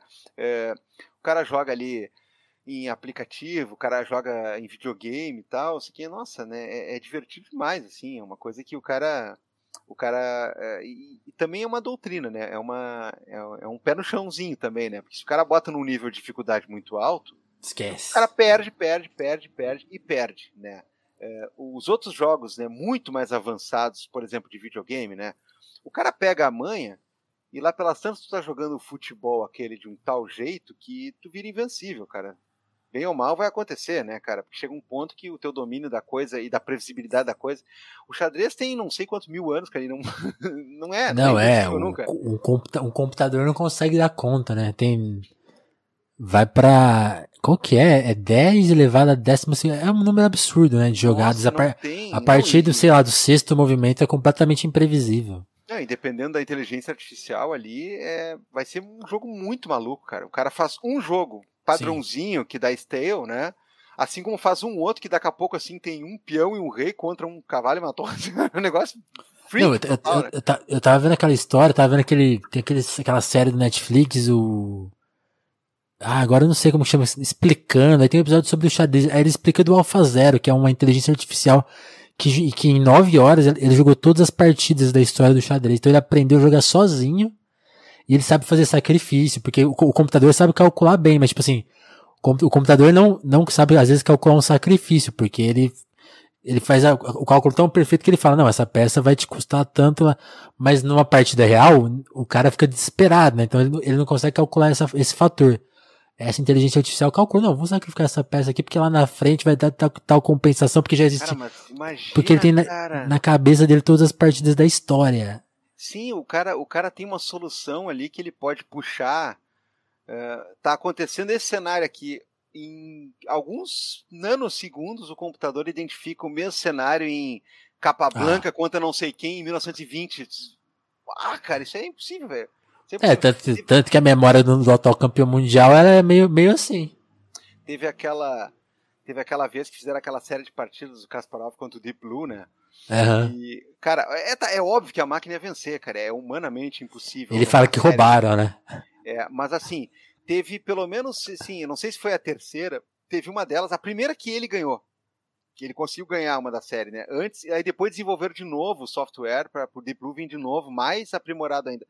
Mas uma das que ele ganhou, sabe, me deu, me deu uma emoção tão grande. Eu disse assim, ah, filha da puta, viu? Ainda dá, ainda dá, né? Porque é isso, né, cara? É, a gente tá vendo esse futuro aí. Né? Hoje, é... hoje, hoje eu ouvi falar que é impossível, né? Não, é impossível hoje, mas, por exemplo, a gente tá vendo essa coisa aí, né? Que os sinais do apocalipse, eles vão se dando, né? Eles vão a Skynet está aí há muito tempo. Eles vêm de cê, muito longe. Você também fica apavorado com aqueles vídeos dos caras batendo em robô? Isso aí me deixa apavorado, cara. Bater não, em robô. Cara, o, não, mas, é, mas assim, ó, como. como, como Robôs, eu sou contra, hein? Tá anotado aí. É, ó, robô, a gente adora vocês, né? Mas, cara, tem um grande amigo meu que fez uma analogia a que eu considero das mais perfeitas do mundo, né?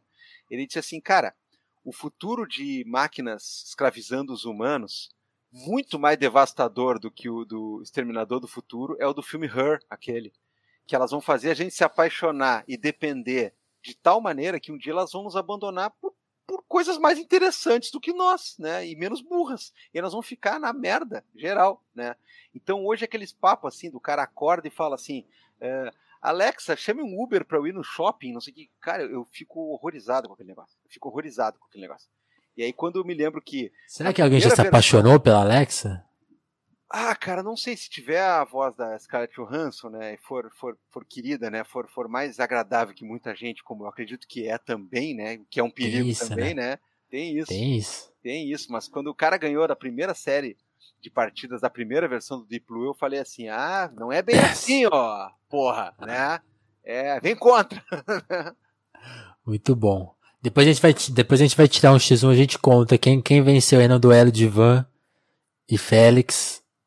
Quem, a gente vai jogar, a gente vai ter, ter que jogar essa aí depois, horrível, Divan. Horrível, não, uma vergonha me assola. E o Divan foi o único que me parabenizou, porque eu, eu entrevistei aqui um grande mestre e segurei ele no braço aqui. Numa não, partida cara. de três minutos, o Divan falou parabéns. E pouca gente mandou parabéns. Mande aí meu parabéns Pô, também que eu mandei, mereço. Mandei, mandei, não. Mandei pela coragem de se botar em público jogando com um grande mestre, né? É Mas ele foi bonzinho, ele foi bonzinho. Teve, teve um, brother meu uma vez que, que falou uma coisa parecida, assim, que ele diz assim, porra, o cara gostava muito de carro, coisa e tal, né? Ele diz assim, não, porque esse aqui, não lembro o modelo dele, era um carro qualquer, assim, Golf, sei lá o que. Uhum. Esse aqui já segurou um não sei qual lá, sei lá, um Porsche na, na freeway, na estrada. E aí, tá, como é que foi isso aí, meu? Aí ele falou assim, não, o cara tentava passar e ele segurou aqui, ó, e eu não dei passagem. Eu falei, tá, mas isso aí, meu, você tá atrapalhando o cara. Não segurar. não tá segurando, não. Não, mas a, mas a tua partida ali com o é, é Cricor, né? O Cricor. O, o, o, penúltimo entrevistado, né? A partida foi digna ali, pô. foi, cara. E se, se eu não tivesse entregado um bispo logo de saída, que eu não vi, porque a gente começou a conversar. E eu, eu jogo só partida longa, porque eu não dou conta de jogar essas partidas. Os caras jogam a partida de um minuto. Os caras sabem a, abertura de core, faz, joga a partida de um minuto numa boa. Eu tenho que pensar, não, tipo, agora, senão eu vou perder a peça e tal. Aí a gente tava jogando bem, aí tipo assim, eu, aí ele começou a conversar comigo, aí eu, não, lógico, tô aqui fazendo a abertura. De cara entreguei um bis, esperou pra quem entregou, mas depois eu segurei e, e, e, ele ganhou no tempo, né? Então que é muito segurou, mais digno, né? Não, não, segurou de verdade, não é segurar o Porsche. Né? É.